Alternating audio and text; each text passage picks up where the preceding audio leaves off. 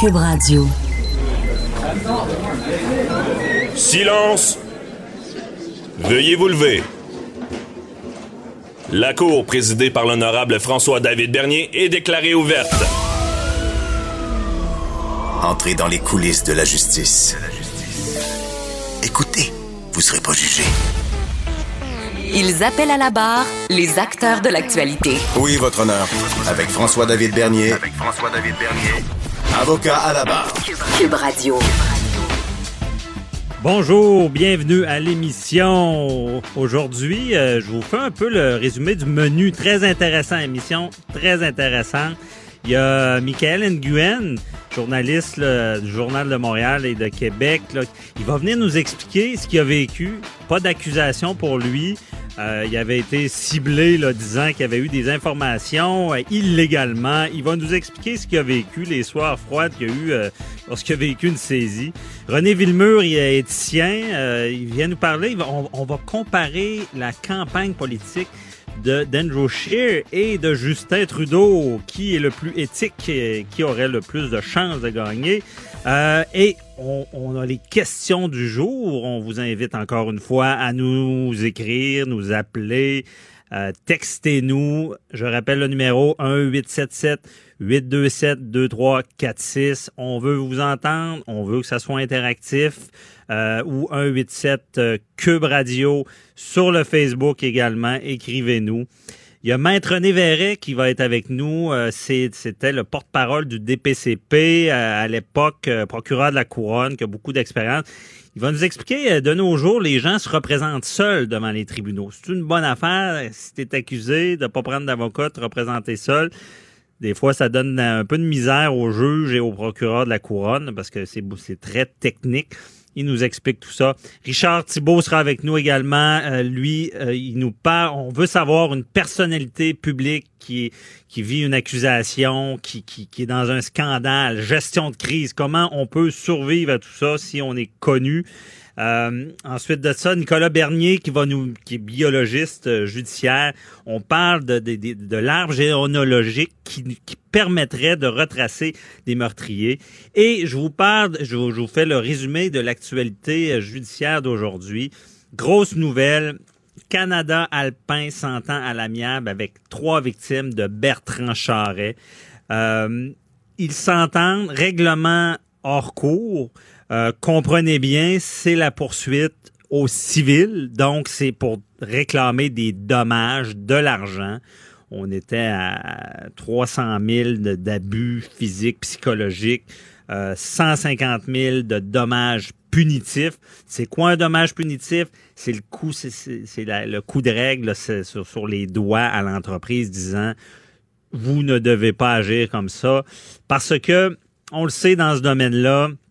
Ben, un, je rappelle Bertrand Charret, vous vous rappelez, bon, entraîneur de ski, euh, plusieurs, bon, reconnu coupable d'agression, toute une saga, c'est en appel, euh, donc 12 ans d'emprisonnement, je crois. Euh, ça, c'est au criminel. Et au civil, il y a trois victimes qui demandent au juge de- d'enlever, dans le fond, lorsqu'il y a des victimes d'a- d'agression sexuelle, il y avoir une ordonnance de, de non-publication dans le sens qu'on dévoilera pas les noms. Et eux ont demandé à ce que cette ordonnance-là soit enlevée. Ils voulaient être connus, ils voulaient dénoncer le geste. Et pour eux, euh, ils ont poursuivi Canada Alpin pour le dommage que Bertrand Charret a fait. Parce que lorsqu'une entreprise engage quelqu'un, un employé, on le sait, l'entreprise va être responsable de son employé, de ce que du dommage que l'employé peut causer. Donc, dans ce cas-là, on dit, ben, nous, on a fait confiance à l'entreprise, les parents ont fait confiance, ces victimes-là euh, étaient entraînées et Bertrand Charret euh, s'est servi de son statut, son autorité, dans le fond, de de d'entraîneur parce qu'on le sait l'entraîneur est dans la vie des gens qui, qui, l'entraînent c'est les jeunes veulent euh, on parle de Jeux olympiques c'est des carrières Euh, l'entraîneur est présent euh, tous les jours et il faut avoir une très grande confiance très très grande confiance et l'affaire Bertrand Charret nous a révélé euh, certaines choses dans le domaine justement des entraîneurs. Écoutez, c'est le vent du changement. Ici, on reconnaît qu'il y a eu agression. On, cette cause-là doit vraiment euh, nous faire comprendre qu'il faut que ça soit mieux encadré. Euh, c'est ce qui était prétendu. Québec, Canada, Alpin aurait dû savoir, aurait dû mettre des quelque chose en place pour ne pas pour pas que ce genre d'abus-là arrive. Et euh, il ne l'aurait pas fait. Et là, il n'y a pas d'admission, comme on dit, parce que c'est réglé hors cours. Ils n'ont pas vraiment perdu. Mais quand même, moi, moi, je suis impressionné, je suis content. Parce que à chaque fois qu'on poursuit dans n'importe quel domaine, c'est tout le temps la même rengaine. J'ai eu des dossiers où est-ce qu'on poursuit, on, a raison, mais euh, et là, de l'autre bord, il se braque. Et la, la, chose qu'on ne veut pas, c'est admettre une erreur parce qu'on dit ben ça va engager notre responsabilité. Puis euh, des fois, on, vous, il y, a beaucoup de poursuites. Sachez que les gens veulent même pas d'argent. Ils veulent des excuses. Des fois, il y a des procès qui se rendent très, très loin parce qu'on voulait des excuses. Puis, ce qu'on dit, c'est, ben, souvent, l'avocat de l'autre côté va dire, ben non, excuse-toi pas. Tu t'excuses, euh, tu vas, tu vas admettre ta responsabilité, puis ça va coûter plus cher. Non. Il y a moyen de se parler, de s'entendre. Et je tiens à féliciter Canada Alpin. Euh, même euh, ma collègue Nicole Gibault, juge à la retraite, a pris la peine de m'écrire. Il faut en parler, il faut le dire. Félicitations à une entreprise qui s'est tenue debout et qui a reconnu euh, qu'il y avait eu un problème et réitère des excuses. En s'entendant, on, on, connaîtra jamais les montants qui ont été donnés, mais on sait qu'il y a eu entente à dire bon, on va vous dédommager pour ce que vous avez vécu, pour le, le dommage et euh, tu sais, c'est du c'est quand même du nouveau. Je trouve ça intéressant euh, parce que des fois, les procès, on le sait. Je rappelle la maxime, vous la connaissez, la pire des ententes vaut mieux que le meilleur des procès. Parce que, bon, un procès, pas facile, surtout dans ce domaine-là. Ils revivent à peu près tout, tout ce qu'ils ont vécu. En tout cas, à suivre là-dedans, au moins du côté civil pour trois victimes, parce que là, il y en a plus c'est réglé. Il y en aurait cinq. Et euh, c'est réglé au civil. Par contre, au criminel, Bertrand Charret est en appel, donc prétend qu'il n'y aurait pas dû être sentencé, avoir une peine de prison. Euh, il y a aussi, c'est assez compliqué en appel, parce que la couronne reconnaît qu'il y a des chefs d'accusation qui, qui sont pas valables. Donc déjà, on sait déjà que la peine va diminuer pour Bertrand Charret pas facile pour les victimes, mais euh, de toute manière, il faut que justice soit faite de, des deux côtés. C'était pour euh, le règlement dans Canada Alpin. Autre nouvelle euh, qui, qui, est marquante, c'est marquant toujours. On parle ici de photos à caractère sexuel. Il y a un élève des Pères Maris qui est acquitté d'extorsion. Bon, acquitté d'extorsion. Par contre, il a plaidé coupable à distribution de photos intimes, euh, de, pornographie juvénile, euh, distribution de pornographie juvénile. c'est des jeunes, regardez la victime, non, celui qui a, fait le, crime avait 12 ans au moment des infractions. Bon dans ces dossiers-là, le dossier des Parmaris, on le sait, c'est vraiment la pointe de l'iceberg parce que euh, c'est avec les téléphones, les jeunes, la technologie, les photos, la petite photo prise pour le, petit copain qu'on veut plaire, puis la petite photo qui se ramasse euh, euh, sur le téléphone du, du petit ami, de, de l'ami de l'ami, puis ça finit sur le web. Ouch! Quand ça finit sur le web, il y a un principe qui s'appelle Infinity of Internet, l'infinité du, web. Quand c'est publié, ça peut se ramasser sur des serveurs partout dans le monde. C'est, quasiment infaisable d'enlever ça. Donc, c'est souvent des les gens ne pensent pas à ça, mais ils vont causer un dommage assez grave. Euh, et ça peut suivre euh, une jeune, un jeune très, très longtemps. Et d'ailleurs, même petite parenthèse, en Europe, euh, on a un nouveau droit maintenant, on appelle ça le droit à l'oubli, parce qu'à un moment donné, on peut se faire oublier dépendamment de ce qu'on a fait. Puis d'ailleurs, avec Richard Thibault, tout à l'heure, on, va en parler de ça lorsqu'une crise, quand il y, a, de quoi qui sort de un peu croche sur nous sur Internet. Donc, pour ce qui est des pères maristes, c'est des jeunes.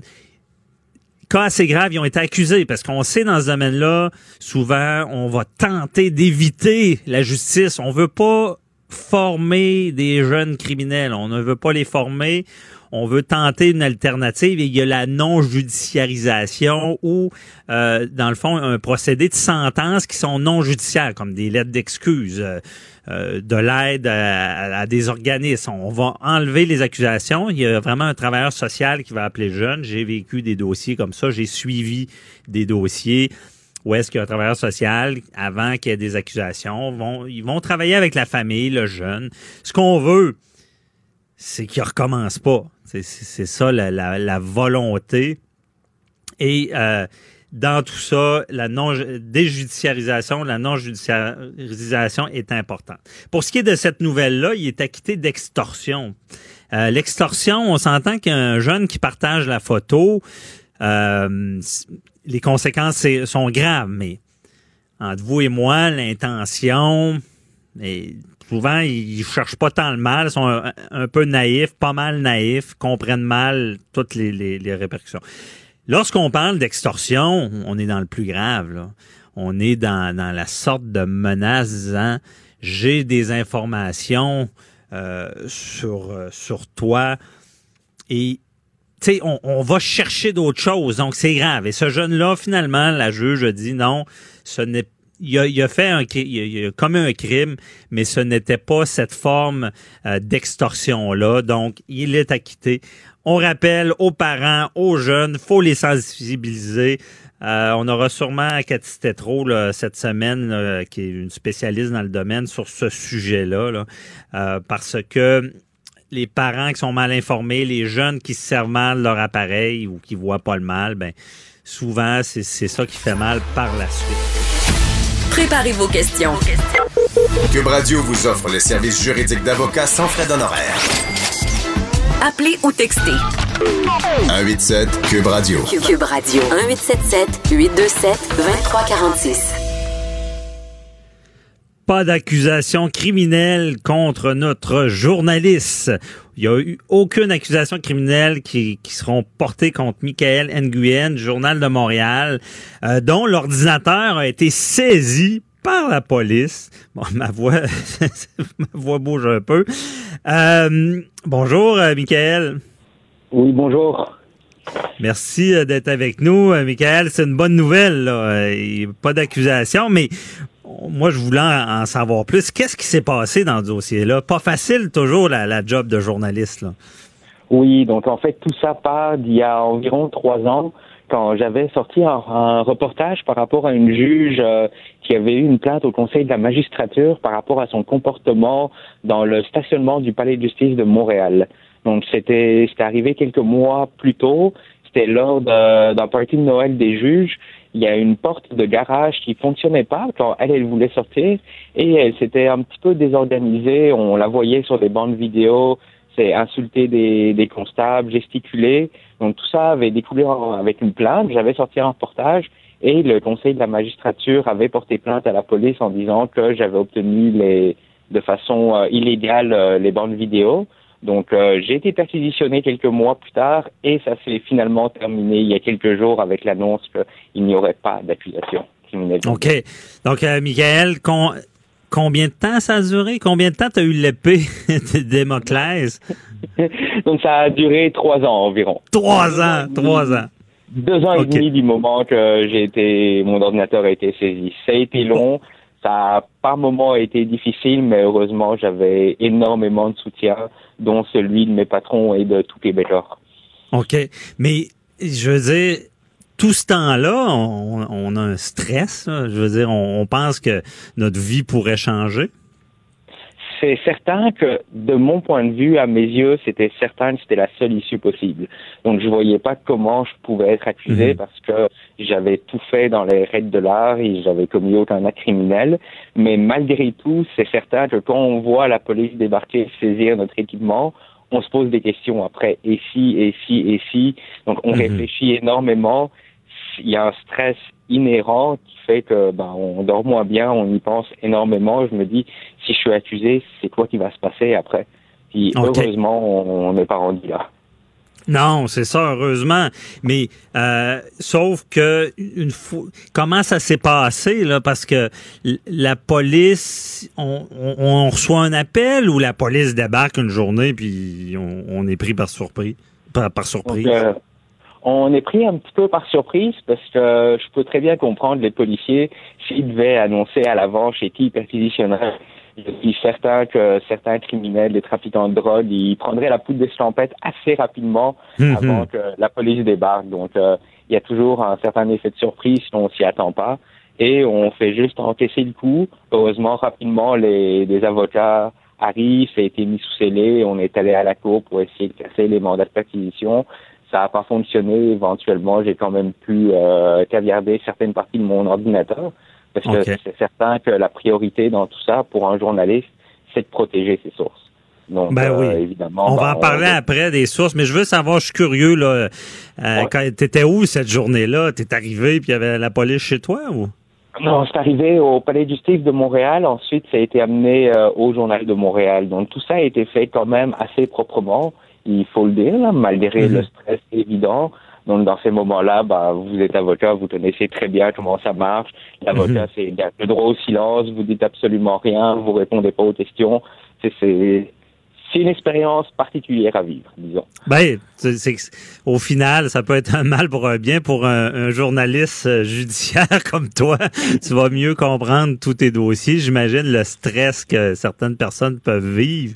Mais euh, Ça, ça donne une perspective intéressante.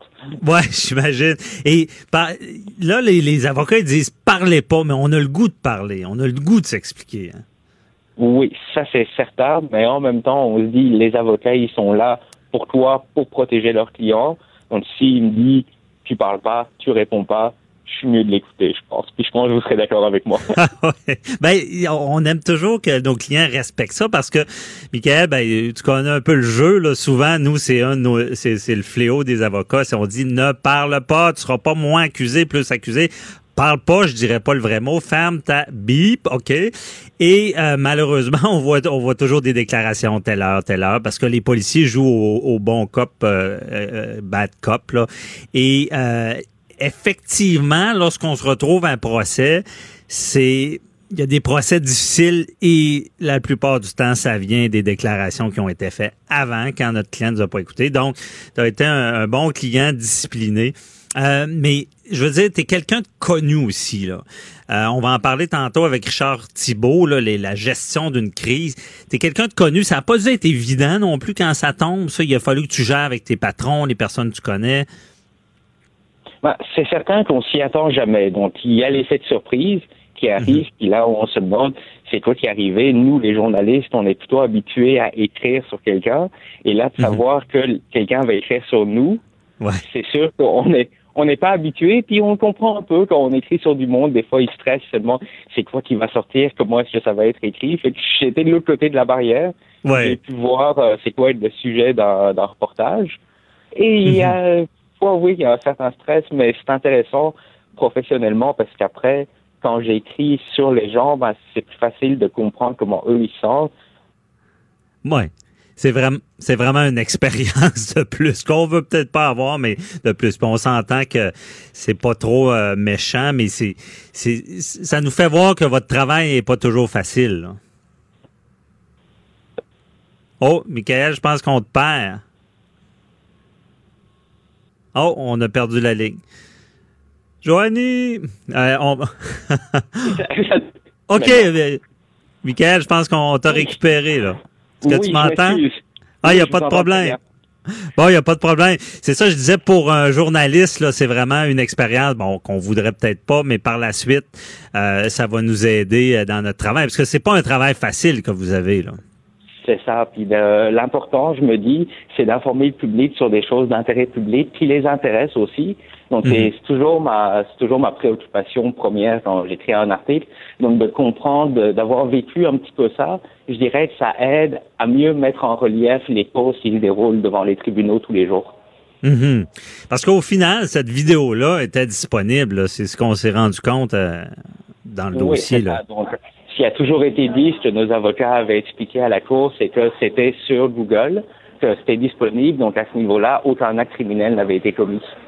Mhm. Bon, ok, on comprend bien. Et là, euh, c'est ça, la préoccupation d'un journaliste. on parle de toi, on comprend que c'est stressant, mais un autre stress professionnel, on les sources. C'est très très important pour toi là. C'est ça, c'est la protection des sources, c'était vraiment une préoccupation à chaque instant, parce que c'est certain que la Sûreté du Québec avait saisi l'ordinateur. C'était très ciblé ce qu'ils recherchaient, mais en même temps, en prenant l'ordinateur, ils avaient plein de, un potentiel énorme de documents que je conserve, des jugements et tout ça, incluant mes courriels. Donc, mhm. à la Cour, comme pour Québécois, c'est hyper important la protection des sources. On a un bureau d'enquête pour ça, justement. C'était vraiment de, de caviarder l'ordinateur pour bloquer l'accès à certains, certaines parties de l'ordinateur que, justement, les policiers cherchent avait pas à chercher dedans, il voulait pas chercher dedans non plus, mais c'était pour assurer que toutes mes sources seraient, seraient en tête, en fait. OK. Est-ce que, euh, tu sais, je donne l'exemple des avocats, si on un, un, policier perquisitionne un bureau d'avocat, ben le barreau va pouvoir venir superviser la saisie pour éviter vraiment qu'il n'y ait pas de dommages au secret professionnel dans notre cas. Toi, pour la protection des sources, est-ce qu'il pouvait y avoir une aide d'une association journalistique ou?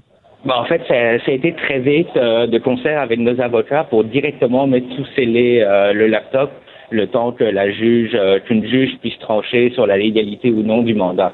Donc c'est certain que la, la, relation, le privilège avocat-client est pas mal absolu, beaucoup moins que, que les journalistes avec leurs sources. Bon, on a quand même certaines protections, puis il y a une bonne collaboration quand même. le, le, respect des sources journalistiques existe quand même, puis ça, ça a été très rassurant. OK. Et un journaliste là, qui est pas capable de protéger ses sources, là, puis ça sait, c'est un gros dommage. Qu'est-ce qui arrive? Puis ça, c'est, une bonne question. On le voit à la Cour suprême euh, actuellement. Marie-Maude Denis de Radio-Canada est devant la mhm. Cour suprême, attend d'être entendue justement pour qu'on clarifie sur la protection, protection des sources journalistiques, en fait. Parce que c'est, les gens nous font confiance, mais nous, en contrepartie, on les protège justement pour qu'ils puissent nous parler sans répercussion. Ben oui. Donc, si, si ça se sait qu'un journaliste n'a pas pu protéger ses sources, ça, va mal. ça va mal, c'est très dommageable. Et c'est bon que tu fasses cette entrevue parce qu'on peut le dire haut et fort. Michael Nguyen a su protéger ses sources au final. Je dirais que pas mal tous les journalistes, on travaille tous très fort là-dessus. Même euh, s'il faut s'il faut faire du lobbyisme pour changer les lois, pour euh, améliorer. D'ailleurs, ça a été fait récemment. C'est, on va se battre pour ça parce qu'une société libre et démocratique, c'est une, société où les journalistes peuvent œuvrer et justement expliquer ce qui va pas dans la société. Ben ouais, ben bien dit. Parfait. Hey, rapidement, es-tu au palais? J'entends un peu de bruit. Euh, es-tu au palais du la course se prépare tranquillement, même si c'est l'été, elle chôme pas parce qu'avec les délais euh, au palais de justice dans le système judiciaire, il faut que ça roule et il faut qu'elle avance la justice malgré tout. Ah ouais, les bouchées doubles. Justement, on aura le DPCP euh, lundi, le 8, là, qui va nous expliquer comment on prend des bouchées doubles avec l'arrêt de Jordan. Euh, quel procès tu suis aujourd'hui? Donc euh, aujourd'hui, c'est on va voir les résultats pour la personne qui était accusée de tentative de meurtre sur le prêtre à l'oratoire Saint-Joseph il y a deux ou trois mois environ. Ah, OK. Bon, ça va être euh, intéressant parce que je pense qu'il y a, un il y a peut-être un cas de maladie mentale là-dedans. Oui, donc euh, on devrait avoir plus d'informations à suivre sur le site du journal de Montréal.com. Parfait, on suit ça demain. Merci beaucoup, euh, Michael Nguyen. Je te souhaite une bonne journée au palais. Merci, bonne journée. Bye bye. Restez là, on parle à René Villemeux dans quelques instants. Avocat à la barre. Alors je procède à la lecture du verdict. Avec François-David Bernier. Les meilleures plaidoiries que vous entendrez. Cube Radio. René Villemur est avec nous, éthicien, a fondé l'Institut québécois d'éthique appliquée, Ethicos en 2003, et euh, a écrit des livres aussi, conférencier. Euh, bonjour René. Bonjour, bon matin. Bon matin, merci d'être là. Euh, j'avais annoncé en, en début d'émission un peu notre sujet. Aujourd'hui, on va analyser euh, la, la, campagne d'Andrew Scheer et de Justin Trudeau euh, du côté éthique, philosophique. donc, à savoir, on va essayer d'estimer qui a une longueur d'avance. René, comment on commence ça, une analyse? Là? On y va cas par cas, Andrew en premier peut-être? Ben peut-être, regardez, ce qu'il faut bien voir, c'est que les deux partis ont lancé des publicités déjà qui sont des publicités préélectorales. Donc, des publicités qui sont destinées à... C'est un peu l'apéritif de la campagne électorale. Et ce qu'on peut voir, c'est qu'il y a eu des choses quand même très différentes qui ont été faites. Les conservateurs, et c'est fidèle à leur habitude, euh, ont lancé des publicités négatives en disant, ah. bon, euh, Justin Trudeau n'a pas tenu ses paroles, et si on, on est allé dans le négatif. Mais euh, au même moment, je dirais que les libéraux, hein, au même moment, deux semaines plus tard, sont allés dans un côté positif. Mais il y a du bon et du mauvais des, des deux côtés. OK faut bien voir, c'est que la publicité négative telle que faite par les conservateurs, ça ne peut convaincre personne d'autre que sa propre base. C'est, Son électorat. Eux autres, ils se parlent directement. Ah Et puis, euh, je pense pas que quelqu'un se dise, par exemple, en voyant une image désagréable de Justin Trudeau, s'il voulait voter pour Justin Trudeau, là, qui change absolument son idée sur cette, euh, cette image-là. Donc, la publicité négative, qui est une importation américaine pas mal, euh, les, les conservateurs l'ont souvent utilisée mais à mon avis, outre que de plaire à leur base, ça sert à rien. Ah ouais. OK. Non, non, mais y a pas, ça convainc personne d'autre. J'aime ça, j'aime ça, moi, parce que moi, je suis un gars positif. J'aime mieux le positif que le négatif. Maintenant, au même moment, Justin Trudeau, qui a bien vu que les autres faisaient une campagne négative, puis euh, a commencé à faire une campagne plutôt positive, disant on a augmenté, par exemple, de 100 dollars par ménage, telle, telle chose. Mais c'était tellement positif que ça avait l'air jovialiste. Oh. Et puis, ça, c'est pas, pas bon. Non, c'est pas bon parce que tous les éléments qui nous citent très rapidement dans la, dans la publicité, honnêtement, je suis pas capable de dire si oui ou non ça a bien été fait parce que c'est souvent des événements pointus, euh, des choses comme ça. Donc, moi, je me disais, c'était tellement positif qu'on dirait qu'il voulait lui-même se convaincre que c'était bon. Mhm. Donc, les deux chefs, parce qu'on parle des chefs ici dans les campagnes, sont sortis de cet exercice-là où ils n'ont pas été grandis, ni l'un ni l'autre. Un, parce que le négatif n'attire pas. Au Canada, on n'est pas très, très fort là-dessus. Et deuxièmement, dans le deuxième cas, euh, Justin Trudeau a quand même oublié de parler de l'éléphant dans la pièce, qui sont tous ces casseroles éthiques? OK, c'est ça. Il n'a pas parlé des, des, Il y a des sujets qui lui, fait, qui lui font mal. Là. Ben c'est ça, puis c'est certain qu'il n'est pas là, dans une publicité, on réglera pas un sujet là. Mais René, on parle de euh, Judy euh, Wilson Rebound, le, cas euh, SNC-Lavalin ou? Oui, le général Norman. mais on, peut, on, peut, remonter aux vacances avec la GACAN, parce que quand même, le premier ministre Trudeau a été le, premier dirigeant de, cette taille-là, c'est-à-dire parmi le pays des G8, qui a pris un rapport du commissaire à l'éthique puis qui a dit bof, ça me concerne pas. Ah oui, c'était quoi dans ça, René? le, commissaire à l'éthique, c'était quoi ce dossier-là? Le commissaire à l'éthique du Parlement d'Ottawa fait enquête suite à une plainte, comme quoi Justin Trudeau avait utilisé, avait pris un avantage personnel en allant séjourner en vacances sur l'île de la Ah oui, c'est ça. la GACAN qui reçoit quand même pas mal d'aide fédérale. Donc, il y a une relation d'affaires entre le gouvernement et, la, Fondation GACAN. M. Trudeau a toujours nié et puis, euh, la commissaire à l'éthique a fait enquête. Ça, c'est la dernière enquête à l'époque, Mme Wilson. Et mhm. puis, elle a trouvé des éléments euh, factuels qui euh, démontraient sans l'ombre d'un doute que le geste était inapproprié eu égard aux politiques en place. Maintenant, M. Trudeau a dit, sa réponse habituelle, c'est pas ce que vous pensez, vous n'avez pas compris, et puis moi, je vais vous l'expliquer. Mais en bout de ligne, vous savez, n'importe qui aurait dit un rapport du commissaire à l'éthique, je m'en fous parce que c'est un petit peu ça qui est arrivé, euh, ça n'aurait pas passé. Surtout de quelqu'un qui venait d'être élu en disant, moi, c'est la transparence. Donc, son histoire avec l'éthique à M. Trudeau a commencé dès, dès, ses, dès, ses, promesses et dès son entrée en fonction. Et c'est mhm. probablement à cause de cette première casserole-là non ficelée que la deuxième a fait plus de bruit et que la troisième a fait plus de bruit. À un moment donné, on associe un peu Trudeau, M. Trudeau, à manque d'éthique. Alors, mhm. c'est certain que dans sa publicité, il ne fera pas état de ça, mais il pourrait toujours bien s'engager à, faire mieux. Ouais, c'est ça. Pour euh, la transparence, c'était mal parti. Mais euh, René, est-ce que euh, dans les bourdes, justement, est-ce que l'histoire des SNC Lavalin lui fait vraiment mal? Ben, exemple, au Québec, par exemple. Là. Ben, au Québec, c'est certain que les, les gens vont être sensibles à ça, mais c'est parce que faut, faut voir ça à travers plusieurs prismes. Des gens vont dire, il a tenté de sauver des emplois, et ça, ça va être bien vu, quelque part. Et d'autres vont dire, ben au contraire, il a, il a, il a tenté de faire obstruction à la justice et c'est mal vu. Son verdict n'est pas clair là-dessus. Mais encore là, cet incident-là peut pas être regardé isolément. C'est hmm. qu'il regardait à travers tous les autres. Et à travers tous les autres, ça commence à faire lourd, honnêtement. Euh, ah avec Mme Wilson-Raybould, avec le général Norman. Puis ça, on n'a pas fini d'entendre parler. c'est euh, et puis toutes les autres choses qui pourraient sortir. Fait, donc, c'est certain que le, le, gouvernement Trudeau a, une, euh, a une, un, un, déficit de crédibilité en termes éthiques à rebâtir. Et puis l'autre jour, ben, ce qu'on nous a offert, c'est un message jovialiste en disant ben, des, photos de M. Trudeau avec tout le monde, tout ça. Ça fait déconnecter. Tu sais, ce que, ce que je comprends de ce, que tu dis, c'est que jovialiste, t'es déconnecté, là. Ah, totalement.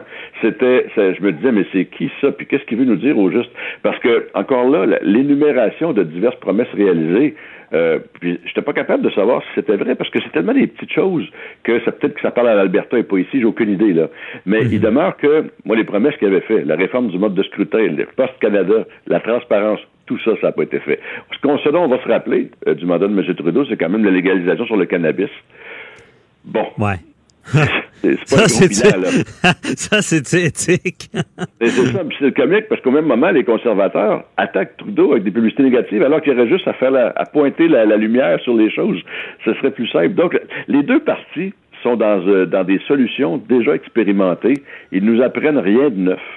Et puis, c'est pas avec ça que ni l'un ni l'autre va nous convaincre de faire quoi que ce soit. Mais Justin Trudeau, lui, avait basé sa première campagne disant, moi, je fais pas de politique sale, tu sais, je suis dans le positif, tout ça. Donc, il essaie de, de continuer dans cette voie-là. Mais à t'entendre, c'est qui c'est peut-être pas la bonne méthode parce que le jovialiste, personne n'en veut, surtout pas comme pour un premier ministre. Mais non, mais quand on dit dans la publicité, euh, nous, nous sommes ceux qui protégeons l'environnement, on prend l'oléoduc, des choses comme ça, je veux dire, c'est parce que c'est des contradictions, là. C'est quelqu'un qui ne veut pas voir la réalité. La mhm. réalité, les faits sont là. Les, on, peut être d'accord ou pas avec le pipeline, mais il est là. Et ah puis, on peut pas dire que par magie, il est pas là. C'est, euh, fait donc, je pense que c'est pas. Moi, j'ai pas trouvé ça très réaliste comme début de campagne. Et puis, si on se rapporte à la campagne précédente, où de toute évidence, des stratèges de grande qualité étaient à l'œuvre, cette fois-ci, on se demande s'il a pris des employés d'été. Ah ouais, ok, c'est ça, c'est conseillé. C'est pas ce que tu aurais conseillé, disons. Là. Ah non, ça c'est certain. Et puis euh, même, je regardais la, campagne précédente, on, voyait qu'il y avait une ligne, il y avait, il y avait quelque chose, il y avait, il s'en allait à quelque part. Là, vraiment, c'était, c'est tout juste s'il a pas mis une photo en Inde. Là, c'était, son déficit de crédibilité est, est assez élevé, peut-être plus que les gens le réalisent autour de lui. Mais mm-hmm. euh, c'est sans faire une attaque personnelle. C'est juste que on ne le croit plus. Puis dans, moi, je trouvais que il, répétait, nous nous sommes tenus debout dans la publicité là, mais je me disais c'était comme un mantra. C'est comme si on se disait, on me convaincre nous-mêmes. Puis quelques ministres ont été appelés à reprendre la publicité, puisque ça avait l'air, c'était des leçons apprises. Ça, ça il n'y avait pas de sincérité là-dedans, pas de chaleur. C'est ça, pas de chaleur, mais on, on, voudrait pas le voir un peu plus méchant. Là. Me semble, on, on aimerait ça, là, qu'il qui, qui, ben, fasse de quoi un peu plus, euh, plus de colonnes. Là. Ben, c'est ce qui est drôle parce que, bon, tenter de faire la leçon à la Chine en partant, c'était une grosse commande récemment, là. Et mhm. puis, deuxièmement, de, de s'allier à l'Ukraine ce matin, eh, ça va, ben, il va y avoir des conséquences russes assez claires pour l'économie canadienne. Hey, moi j'ai trouvé ça aussi, excuse l'expression, j'ai trouvé ça game là. Je veux dire, c'est, est-ce qu'il s'alliait au, au bon pays? Ben, la dernière fois que le Canada a eu un litige avec la Russie, euh, je peux vous dire que les producteurs de porc n'ont pas aimé ça. Euh, et ça, ben, ça peut, ça peut laisser présager bien des, euh, des mesures commerciales là aussi. Fait que des mesures commerciales par la Chine, des mesures commerciales par la Russie, l'économie canadienne va avoir un petit peu de difficulté. Je trouve que c'est des hmm. positions qui sont pas réfléchies. Ça, ça dénote un manque de hauteur. OK. En tout cas, pour, pour ce qui est de Justin Trudeau, on comprend bien ton message. Il devrait t'appeler. Euh, puis, tu, lui dirais où s'orienter. Quand on dit qu'être bien conseillé dans ce domaine-là, c'est important. Mais parlons d'Andrew Scheer. Lui, il est comme à l'inverse. Il, il, a fait le pitbull depuis un bout. Là. Je prends encore euh, exemple SNC Lavalin, où est-ce que il, voulait, euh, il voulait les crucifier. Je sais pas, il, il, est pas trop à, à l'inverse, lui? Ben, trop agressif? C'est drôle parce que je vais employer une image. Andrew Scheer l'air d'un toutou qui jappe. C'est. Parce que ça, non plus, c'est pas crédible.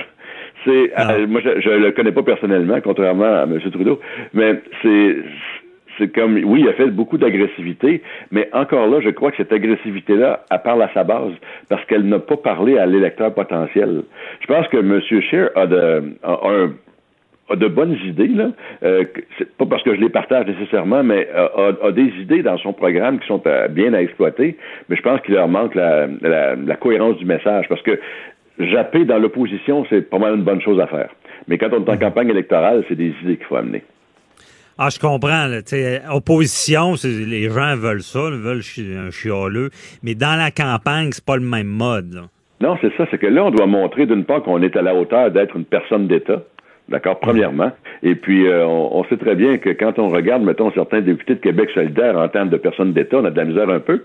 Mais il reste que quand on se fait élire, on a un certain, euh, il y, a un certain décorum à, avoir. Et, aussi, pour des partis qui ont longtemps été dans l'opposition, puis je, regarde, c'est le cas parfois dans ceux à Québec, c'est qu'ils agissent encore alors qu'ils sont au pouvoir, comme si c'était dans l'opposition. Donc, M. Scheer va devoir raffiner son discours. Euh, je pense que y a, à travers le Canada, il y a beaucoup de gens qui l'aiment bien, honnêtement. Mm-hmm. Mais euh, le, le, discours demeure qu'on ne peut pas parler qu'à sa base. Et ça, parce que sa base, c'est pas suffisant pour se faire élire. C'est, euh, et justement, ben, M. Trudeau fait l'inverse, il parle à tout le monde. Bon, c'est pas nécessairement crédible, mais il parle à tout le monde. Tandis que l'autre parle à sa base. Donc, dans les deux cas, je crois qu'il y a, il y a un petit peu de stratégie. Vous savez ce qui est drôle? On remarque dans le monde des affaires que depuis une vingtaine d'années, il n'y a plus de stratèges. Des gens qui savent conduire la guerre. Il y a beaucoup de tacticiens, des, des gens qui savent mener l'armée. Hmm, on voit la même chose. On voit la même chose en politique. On a des gens qui, sont, qui vont être bons sur certains dossiers, mais ils n'ont pas de vue d'ensemble pour gagner la guerre. Ah, Alors, la suite. c'est bien dit. Il faut que je retienne ça. Euh, tacticien. Et stratège. Et stratège. Oui, le stratège mène la guerre, le statisticien gagne la bataille. Le tacticien gagne la bataille, mais c'est qu'on on remarque un, grand vide dans la pensée stratégique, on le voit sur le monde des affaires, mais également politique. Et puis une campagne électorale, c'est une stratégie. Mm il ne faut pas oublier, si on parle d'électoral, on a quand même euh, on a le Bloc québécois qui s'amène aussi. Oui, c'est vrai. Euh, mais on entend moins parler ou je me trompe? Je pense que les, les gens sont à, se constituer une plateforme. Je pense qu'il y a un nouveau leadership qui est, qui, est là. Et puis, je crois, si mon intuition est bonne, qu'ils vont parler lorsque ça sera le temps contrairement à lancer des idées qui ne tiennent pas. Pour l'instant, ils ont tout avantage à laisser les deux autres s'écharper. Ouais. Et puis euh, j'avais une question aussi euh, en lien avec euh, Shear. Penses-tu qu'il pourrait être temps parce que je sais pas, je me trompe, il me semble que Harper à l'époque avait un peu une campagne de un peu de peur là. Tu sais, si vous n'êtes pas avec nous, l'économie va aller mal. Euh, euh, si euh, les, vous n'êtes pas avec nous, les prix. Puis il a, fait le travail en, judiciaire. Si vous n'êtes pas avec nous, il y a des sentences bonbons puis ci puis ça. Est-ce que Scheer pourrait être tenté justement quand on parle de, de stratégie d'aller dans, dans la voie d'Harper? Ben, il faut comprendre une chose, c'est que le, Parti conservateur, si on lit son programme à la base, est plutôt conservateur, justement. Ouais peu importe la promesse, il va y avoir des choses, il va y avoir des éléments qui euh, ne plaisent pas nécessairement un social-libéral comme nous on est au Québec. Ça, c'est à peu mhm. près certain. Mais M. Harper avait en fait une grande chose dans sa campagne électorale. C'est qu'il avait fait une liste de une vingtaine d'enjeux, je crois, il y en avait un par jour, puis il s'organisait pour pouvoir parler sur ces enjeux-là. Ce qu'il avait démontré, c'est qu'il était quelqu'un qui avait les, des enjeux de tout le monde à cœur. Et puis, après son règne, quand les gens ont fait son bilan, Mhm. moi, je l'ai dit publiquement, je suis pas d'accord avec ce qu'il a fait, mais je dois reconnaître qu'il a fait ce qu'il avait dit qu'il ferait. Ah, c'est bon en politique. Ça. En politique, là, c'est rare. J'étais pas, pas d'accord avec ce qu'il disait qu'il était pour faire, mais il, avait tenu sa parole, puis il avait pris cette parole-là, un engagement par jour pendant 20 jours, je crois.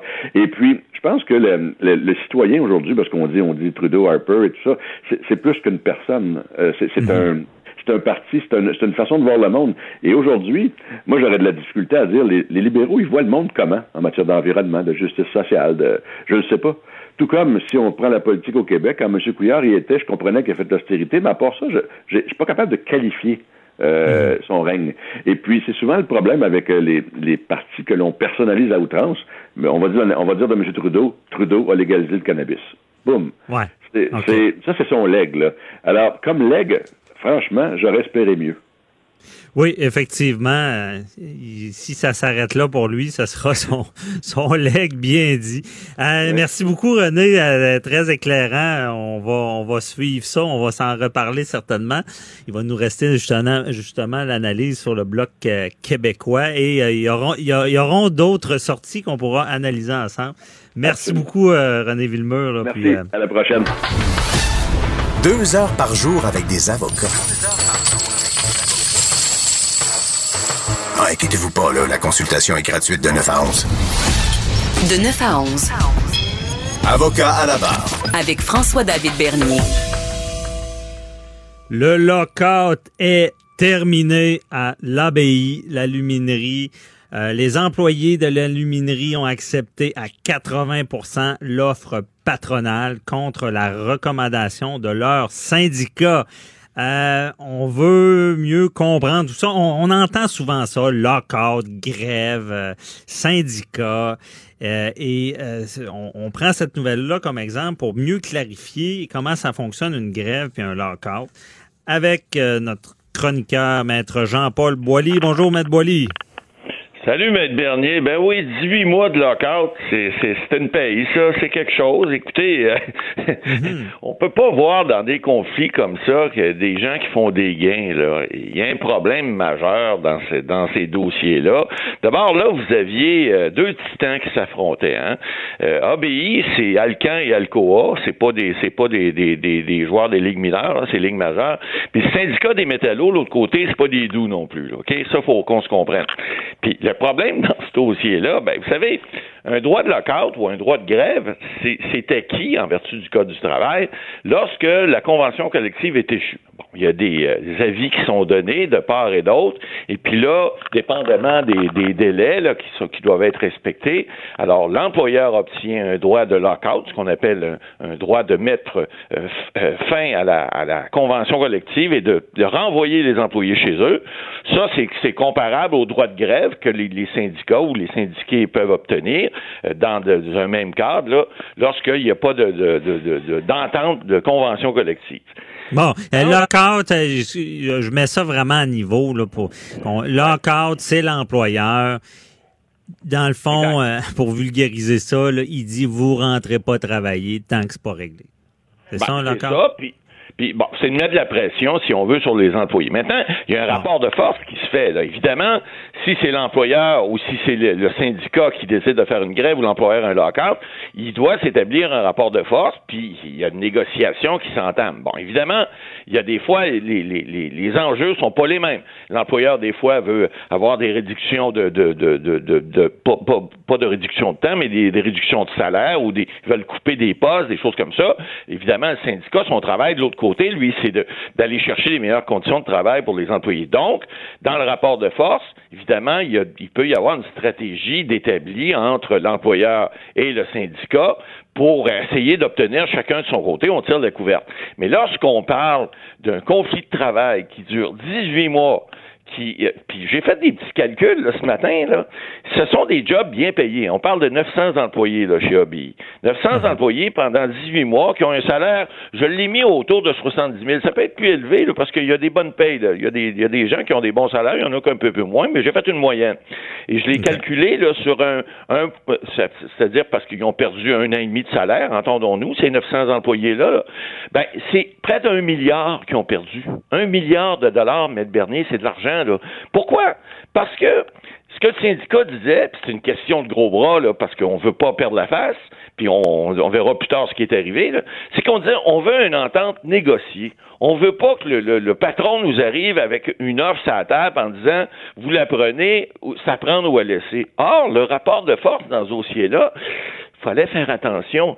Je veux pas juger les, dirigeants syndicaux, mais je pense qu'ils ont très mal travaillé. Parce que un moment ah donné, quand tu as une menace de fermeture d'usine, puis vous savez, des alumineries, il y en a fermé au, au Saguenay, il y a des cuves qui ont fermé, puis on va parler tout à l'heure aussi des emplois indirects, parce que là, on parle de 900 emplois directs là-bas pour la région de euh, cette région-là, là, sur la rive sur la rive sud de, Trois-Rivières, Gentilly et tout ça. Alors, donc, il, faut que il faut que ces gens-là aient des Moses de bonnes raisons pour perdre un milliard. Mais ça, c'est un milliard dans, dans leur poche qui ont perdu de salaire. Mais, mais c'est ça, je comprends pas. C'est qui qui perd le milliard? C'est l'entreprise ou les salariés? Ben, écoutez, l'entreprise a dû perdre de l'argent aussi. Hydro-Québec, ça aussi, Mais ceux qui font la euh, grève sont pas payés durant la. Euh, non, lorsqu'il y a un lock les employés sont payés euh, quand même? Ben non, ils sont pas payés par l'employeur, ils sont dehors. Alors, effectivement, ils sont pas payés. Ils ont des prestations syndicales. Le syndicat paie, mais ça, ça va, ça, ça part des poches des employés, puis ça va des poches. De, bon, c'est des, des prestations syndicales qui sont données, mais il reste que le syndicat perd ces montants-là, c'est clair. C'est des pertes nettes. Mais on parle aussi des emplois indirects. Euh, ce matin, je lisais. Ouais, mais, l'employé là, qui, je veux seulement bien comprendre, l'employé qui est mis en, il est forcé d'être en lockout. C'est comme s'il était. Lui, là, il est chez lui avec sa famille. De quoi il vit, là? Des, ah, c'est le syndicat qui syndicales. C'est le syndicat qui va. Euh, mettons l'employé a un salaire, je sais pas, mettons qu'il y a 800 dollars ou 1000 dollars par semaine, c'est des emplois bien payés, donc c'est régulièrement plus plus élevé que ça. Ça peut être monté à 1500, 1600 par semaine. Le syndicat va donner des prestations de grève parce que c'est le c'est le pendant du le local, c'est le pendant de la grève. Ils vont recevoir peut-être 400 dollars par semaine, peut-être 500, mais c'est beaucoup moins que ce qu'ils ont normalement. Ils font des sacrifices, mais il faut comprendre que le syndicat prend ça dans ses poches, cet argent-là. C'est l'argent des travailleurs qui vont chercher, font des pots avec ça. Donc, c'est vraiment la, force de la pression du local, c'est dit, je ben vous, restez chez vous, puis vous allez regarde, manger votre pain noir, vous, allez faire moins d'argent, ça va être dur. C'est ça, ça qui fait qu'à un moment donné, le syndicat va plier. Là. Exact, c'est des pertes nettes. Puis on sait qu'une grève ou un lockout, c'est jamais payant. On sait que passer une semaine, tu récupéreras jamais ça, peut-être dans toute ta vie. Alors là, on voit des augmentations qui ont été données. C'est ce qu'on a lu dans les médias depuis hier. On parle de 15,2% d'augmentation sur 6 ans. Donc, à peu près 2,5 par année. C'est un petit peu plus que le coût de la vie si on avait réglé ce dossier-là, puis il semblerait que les offres, il y, a, il y a 12 mois, étaient meilleures que ceux qui ont aujourd'hui. Enfin, c'est ce que le syndicat dit.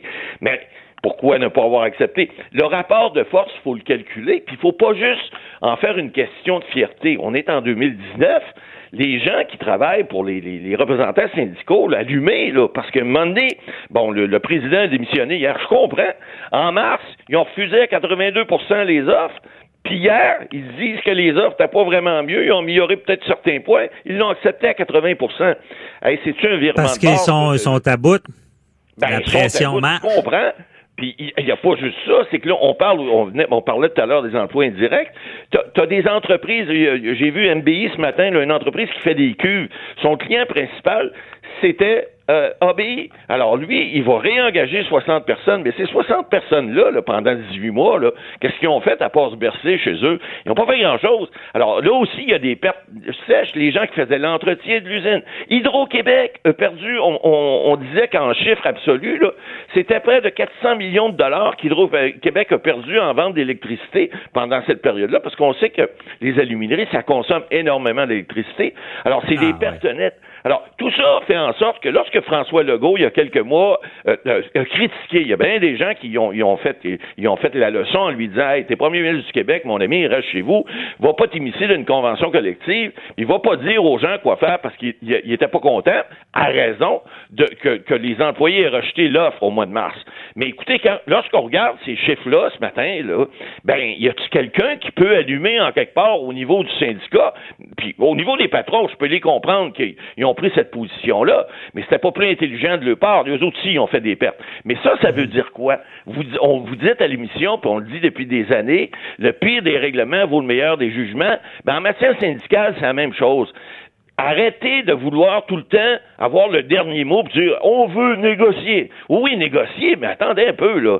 Lorsque les offres puis la, relation entre les parties fait en sorte que votre pouvoir de négociation est pas si élevé que ça, ben avant de faire des, grèves ou des lockouts pendant des périodes comme ça aussi longues que ça, voulez-vous penser plus long que votre nez puis essayer au moins de comprendre la rhétorique là, mathématique qui fait en sorte que vous allez perdre pas mal plus que les principes. C'est bien beau se battre des principes, mais on peut-tu à un moment donné comprendre le gros bon sens puis régler les choses de façon plus civilisée que de faire un lockout pendant 18 mois?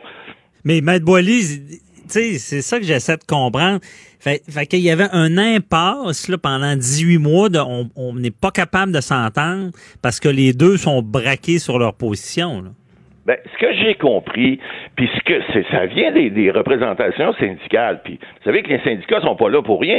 Les syndicats sont là pour les employés, sont là pour améliorer la relation de travail. C'est très bien ainsi. Mais lorsque le syndicat exagère, puis le syndicat veut avoir le dernier mot, puis ce qu'il nous disait, c'est non, on veut pas une entente sur la table, on veut une on veut la négocier. Oui, mais si ce qui est sur la table est acceptable, acceptez-le. C'est ce que les employés ont fait hier. Puis ça, c'est une méchante claque à l'administration syndicale parce que ils ont dit on vous recommande de refuser cette offre-là, n'a pas passé à 50 plus 1, elle a passé à 80% On a rejeté les recommandations du, du conseil d'administration du syndicat. Donc, c'est une gifle à tout ce, ce. Au syndicat. Le syndicat ne représentait pas les employés adéquatement. C'est ce qu'on ben, comprend. c'est ce qu'on doit, euh, on doit en conclure parce que là, lorsque vous dites à vos employés, à vos membres, euh, rejetez cette offre-là, elle n'a pas d'allure, elle n'a pas de bon sens, on veut pas que vous rentiez sur ces conditions-là, puis c'est ci, puis c'est ça les gens, puis vous savez, les assemblées syndicales, pour avoir déjà participé, euh, c'est quelque chose. Là. Les gens sont sous pression, les gens. Alors, il faut qu'il y ait eu une mobilisation à l'interne de ces employés-là pour dire non, non, ce que le, ce que le, conseil d'administration, ce que le, les administrateurs du syndicat nous proposent, ça n'a pas d'allure. Alors, on va refuser leurs recommandations, puis on va accepter les offres patronales. C'est ce qu'ils ont fait, je pense fort à propos. Euh, toute la région va, va en bénéficier, ça c'est clair. Ben oui, c'est clair. des fois, ça joue dur. Petite anecdote, moi, je travaillais en Europe, à Bruxelles. J'avais une patronne à, me conter l'expérience. Elle était allée négocier. Des fois, en Europe, ça joue encore plus dur. Elle allée négocier une convention collective et rentrer dans une salle euh, de conférence pour négocier. Les portes se sont refermées elle, elle a été séquestrée pendant trois jours en, France. Et elle, disait que par la suite, à chaque fois qu'elle allait négocier, elle apportait sa brosse à dents. Donc, des fois, ça joue dur. ah, ça joue dur. Écoutez, c'est pas de mauvaise guerre, parce que faut comprendre. Mais il y a des fois, je trouve, les deux parties, des fois c'est l'employeur qui exagère. Dans ce dossier-là, est-ce que l'employeur n'a pas exagéré au départ? Probablement, ça se peut. Ils ont, ils ont, ils ont joué leur partie, ils ont joué leur, leur jute, leur game, comme on mhm. dit. Mais, mais il reste que lorsqu'il y a des offres, à un moment donné, tu regardes le rapport de force, tu dis, puis là, tu vois des usines euh, euh, euh, au Saguenay, à Arvida, à Alma, il y a des cuves qui ferment. Mais là, tu dis, hey, oh, oh, attends un peu, là. On n'a plus le même rapport de force. Alors, là, il ah. faut s'asseoir puis penser. Je suis pas sûr que ça a été fait de façon correcte au niveau syndical. Ça a donné le résultat que ça a donné hier. Ils ont dit, mhm. bon, ben, on s'excuse, là, le, le, le, conseil du syndicat, là, on n'en veut plus. Nous autres, on rentre travailler. Puis je pense que c'est une très sage décision de la part de ces, de ces employés-là. C'est très courageux de leur part, en passant, mais c'est très sage aussi. Puis c'est ben surtout, ben, économiquement, là, c'est, ça va être, euh, très plus payant pour la région. Oui, effectivement. Ben, merci beaucoup, Matt Boily. Euh, je comprends mieux le dossier. Déclarez-vous solennellement de dire la vérité, toute la vérité et juste la vérité. De 9 à 11. Avocat à la barre. Avec François-David Bernier. Des gens qui se représentent seuls devant les tribunaux pas d'avocat, on se représente. Est-ce que c'est une bonne idée? Est-ce que c'est facile pour le juge, le procureur de la couronne? Euh, quel impact que ça a dans notre système? Il y a, il y a quand même de l'aide, l'ami de la cour qu'on appelle, qui peut conseiller. Mais des fois, ça peut complexifier le dossier. Imaginez des situations où est-ce que le, le, le, le, le criminel présumé qui se représente a, le droit de contre-interroger une victime ou comment ça se passe? C'est un peu bizarre des fois. Et euh, vous connaissez toutes euh, Maître René Verret. Euh, bon, on le connaît, 33 ans à la couronne. Il a été le porte-parole du DPCP pendant plusieurs années. c'est lui, dans le procès Turcotte, qui a réussi à avoir une condamnation. Donc, il va être avec nous cet été pour commenter certains dossiers. Donc, bonjour, Maître Verret. Bonjour, Maître Bernier. Merci d'être avec nous euh, cet été. Euh, donc, euh, aujourd'hui, on veut se parler des, gens qui se représentent seuls devant les tribunaux. Est-ce que c'est plus fréquent maintenant? Oui, j'estime que c'est beaucoup plus fréquent qu'avant pour toutes sortes de raisons. Écoutez, il y a sûrement un rapport en matière criminelle avec les barèmes des juridiques, mais on voit ça de plus en plus, effectivement, des gens qui se représentent seuls. OK. Donc, c'est c'est plus d'actualité. Est-ce que c'est qu'est-ce qui expliquerait ça? Écoutez, c'est difficile à, dire. Il y a souvent une question euh, de, moyens, hein, de revenus pour se payer un avocat. Dans certains dossiers, ça mhm. peut coûter très cher, on le sait. Euh, autre chose aussi, c'est que les procédures sont souvent très longues. Hein, on le sent en termes d'années souvent. Alors, donc, mhm. pour des gens, d'avoir supporté des, dépenses comme celle-là, c'est faramineux. Alors, on peut comprendre qu'il y a des gens, pour toutes sortes de raisons, mais notamment le fait qu'ils n'ont pas le moyen de se payer un avocat pendant si longtemps. Ouais. Mais puis l'aide juridique, là, euh, est-ce que est-ce que des fois il y en a qui se font refuser parce qu'on dit qu'il y aurait peut-être des revenus obscurs? Est-ce que c'est automatiquement sur le revenu? Là-dessus, je vois que je suis pas familier du tout avec la procédure de juridique. Je sais que ça hmm. existe, mais maintenant, est-ce qu'il y a des gens qui sont euh, refusés? Il faudrait demander euh, à quelqu'un ouais. d'aide juridique. Il y a sûrement les contrôles qui se font à ce niveau-là. là Ouais, c'est ça. Ben, c'est une bonne idée. On aura, on invitera quelqu'un de la juridique parce que des fois, c'est pas clair à savoir si. Et euh, les gens qui se représentent seuls, euh, en tant que procureur, vous avez été procureur de la couronne longtemps. Est-ce que ça complexifie le dossier là? Ben, euh, c'est certain que c'est plus difficile parce que bon, dans chaque procès, pour chaque audition, normalement, quand il y a un avocat de défense, euh, on fait des admissions. Il y a des choses, effectivement, qu'on règle entre nous. Et très souvent, lorsqu'une chose est contestée, ben, très souvent, on, essaie d'aller à l'essentiel, effectivement, de ce qui est contesté. Donc, dans beaucoup de procès, il y a beaucoup d'admissions qui se font entre avocats. Alors, quand une personne n'est pas présentée par avocat, c'est très difficile. Alors, souvent, ça rallonge les délais, ça rallonge la durée du procès. Puis les, échanges, je veux dire, entre confrères, bon, je sais que des fois, il y a des petites guéguerres entre la couronne et la défense, on dit ça à la blague, mais tu sais, il y a des joutes et tout. Mais lorsqu'on doit parler à la personne accusée, là, ça doit pas être facile. Ben, c'est très difficile et je vous dirais, pour en avoir fait quelques-uns, spécialement devant jury. Euh, devant le jury, c'est encore plus compliqué parce que là, en plus, euh, c'est qu'effectivement, le juge doit s'adresser au jury quand c'est pas très clair, quand la personne n'a pas d'avocat. Le juge n'est pas là, évidemment, pour être l'avocat de la personne qui n'a pas, d'avocat, justement, mais le, le, juge va quand même guider l'accusé qui n'a pas d'avocat, mais c'est quand même difficile aussi pour le juge, euh, il faut le concevoir, d'être à la fois l'arbitre, mais en même temps, le protecteur, si on veut, des droits et libertés d'une personne qui n'a pas d'avocat. Je comprends. Dans le fond, il doit, ça doit pas être le juge va plus aider la personne qu'un avocat qu'un avocat. On s'entend, l'avocat doit connaître son métier. Mais le juge ne doit pas non plus tomber. Il faut, faut pas qu'il semble euh, euh, partial dans, de vouloir ben, vraiment trop l'aider. C'est clair, effectivement, le juge peut l'assister, je dirais. Il peut l'assister dans la bon la défense de ses droits, mais le juge évidemment n'est pas là pour le pour défendre ses droits et pour, plaider pour lui. Alors, c'est très délicat, c'est très difficile, hein, la position du juge dans ces matières-là, puis on le vit effectivement quand ça arrive. les juges euh, sont très inconfortables parce que, justement, ils veulent pas non plus que la personne subisse un préjudice du fait qu'elle n'a pas d'avocat, mais en même temps, ben, le juge n'est pas là pour le conseiller. Alors, c'est très difficile. Je vous dirais spécialement devant le jury, c'est ça rallonge les, les, délais. Surtout mhm. qu'on le sait, euh, on est dans l'ère après Jordan. Alors, les gens sont tous maintenant très conscient de l'importance des délais judiciaires. Quand une personne n'a pas d'avocat, ça peut rallonger malheureusement les procédures et la durée des procès. OK. Et euh, admettons, la personne, ah, je, me, représente seul, mais il n'est pas rejoignable, euh, il négocie, il ne fait pas le travail, même pour lui. Est-ce que le juge, à un moment donné, va devoir lui ordonner de, se prendre un avocat ou euh, est-ce qu'il y a des solutions? Pas vraiment, mais de toute façon, si la personne n'a pas d'avocat, elle doit être présente alors, devant le juge. Alors, à ce moment-là, c'est devant le juge que les, les, les, les choses vont se régler, les décisions vont devoir être prises devant le juge, donc l'accusé devra être là. Et s'il n'est pas présent, ben, il y a un mandat qui pourrait être émis contre lui aussi. Alors, mhm. euh, la, personne qui décide de ne pas être représentée par avocat ne peut pas s'en tirer. Elle doit se présenter devant le juge qui va gérer effectivement l'audition puis le dossier en fonction de ce qui doit être fait. Là. OK. Et là, j'ajoute à, la complexité de, de se représenter seul.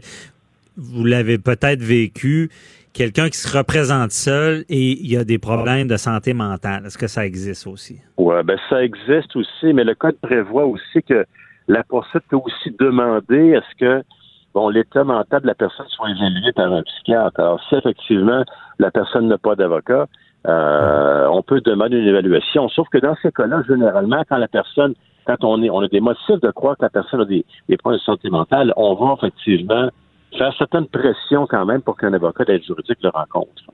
Ah oh oui, OK, je comprends. Et euh, M. Verret, ce qu'on appelle l'amicus queere en latin et l'ami de la cour. L'ami de la cour, expliquez-nous un peu c'est quoi, est-ce que, est-ce que ça sert à quelque chose?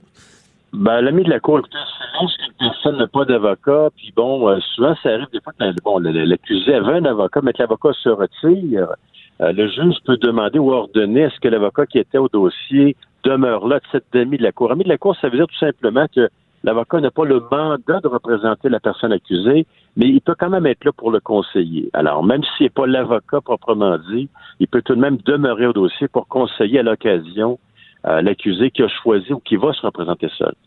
Dans le fond, il va, il va vraiment plus l'aider sur la procédure. Oui, c'est plus au niveau de la procédure, au niveau de certaines décisions stratégiques qui peuvent être prises par l'accusé. Mhm. Et ça, c'est intéressant, Medvedev, vous le soulevez. Un avocat, bon, un avocat au civil va, euh, bon, souvent, il y a des requêtes pour se, retirer du dossier. On dit on a plus n'y a plus de confiance entre le client, l'avocat. S'il n'y a pas de procès fixé, souvent ça va bien, pas besoin d'autorisation de juge. En criminel, c'est plus compliqué. Un avocat qui a commencé à représenter un, accusé qui veut se retirer, ça se fait pas non plus en claquant des doigts. Non, absolument. Et lorsqu'un avocat est déjà au dossier qui représente l'accusé, s'il veut se retirer, il faut qu'il obtienne la permission de la cour, du juge. Alors, il ne peut pas mhm. se retirer comme ça, là, comme vous dites, en claquant les doigts puis sans s'en allant. Alors, l'avocat ne peut pas se retirer d'un dossier à moins qu'il n'obtienne l'autorisation, la, permission du juge. Alors, pour ce faire, l'avocat devra expliquer, parfois c'est délicat, hein, il y a des, euh, évidemment des raisons personnelles, mais l'avocat doit quand même être en mesure d'expliquer au juge pourquoi il n'est plus en mesure de le représenter. OK. Donc, il faut vraiment, des fois, il y a des plaidoiries pour se retirer d'un dossier. Là. Ben, c'est-à-dire, il y a souvent des formules pour les avocats. Souvent, on va dire qu'on ne s'entend pas sur le fait du dossier, ou que même des fois, des fois certains vont le dire, qu'il y a des problèmes d'honoraires professionnels, que l'accusé effectivement n'a pas bon payer l'avocat, mais ça, généralement, l'avocat va dire qu'ils ne s'entendent pas sur la conduite du dossier, ah, sur la façon dont le dossier doit être mené. Alors, on l'explique de façon générale aux juges sans donner de détails nécessairement. Ah, c'est bien dit. Euh, et euh, là, la question, là, euh, bon, la personne se représente seule. Il doit y avoir des, des contre-interrogatoires ou des interrogatoires. Ça doit pas être facile de gérer ça. Et, je donne un exemple. l'accusé, ben, la, personne est accusée d'agression sexuelle et il y a une victime. Est-ce qu'il peut vraiment la contre-interroger? Mais dans, des cas comme ça, le juge pourrait ordonner ce qu'un avocat soit mandaté pour interroger la victime, là. Pour pas justement dans des cas très difficiles où il y a des conflits importants entre l'accusé bon, et une plaignante. Alors, le juge, à la limite, pourrait désigner un avocat pour faire ce travail-là. Donc, l'accusé se représenterait seul. Mais pour ce qui est mhm. du contre-interrogatoire de la plaignante, le juge pourrait désigner un avocat. Donc, il y a des systèmes en place pour nos auditeurs ou des gens qui sont dans un processus judiciaire où l'accusé se représente seul. C'est pas vrai que votre agresseur pourrait vous interroger. C'est ce que vous ben, Ça, dépend toujours de, de, bon, de chaque dossier. Ça dépend des faits propres à chaque dossier. Mais le juge, à la limite, pourrait effectivement euh, imposer certaines restrictions à l'accusé. Mhm. Bon, c'est important de le dire parce que on, sent là que c'est vraiment de plus en plus les gens veulent se représenter seuls. Peut-être aussi avec la l'information est, plus facile maintenant. Je veux dire, on, avec Internet, les gens peuvent vérifier certaines choses. D'après moi, beaucoup plus facilement qu'avant. Euh, merci beaucoup, euh, Maître Véran. On se reparlera pour un autre dossier, mais c'était très éclairant. Merci, bonne, bonne journée. Avocat à la barre. Alors, je procède à la lecture du verdict. Avec François-David Bernier.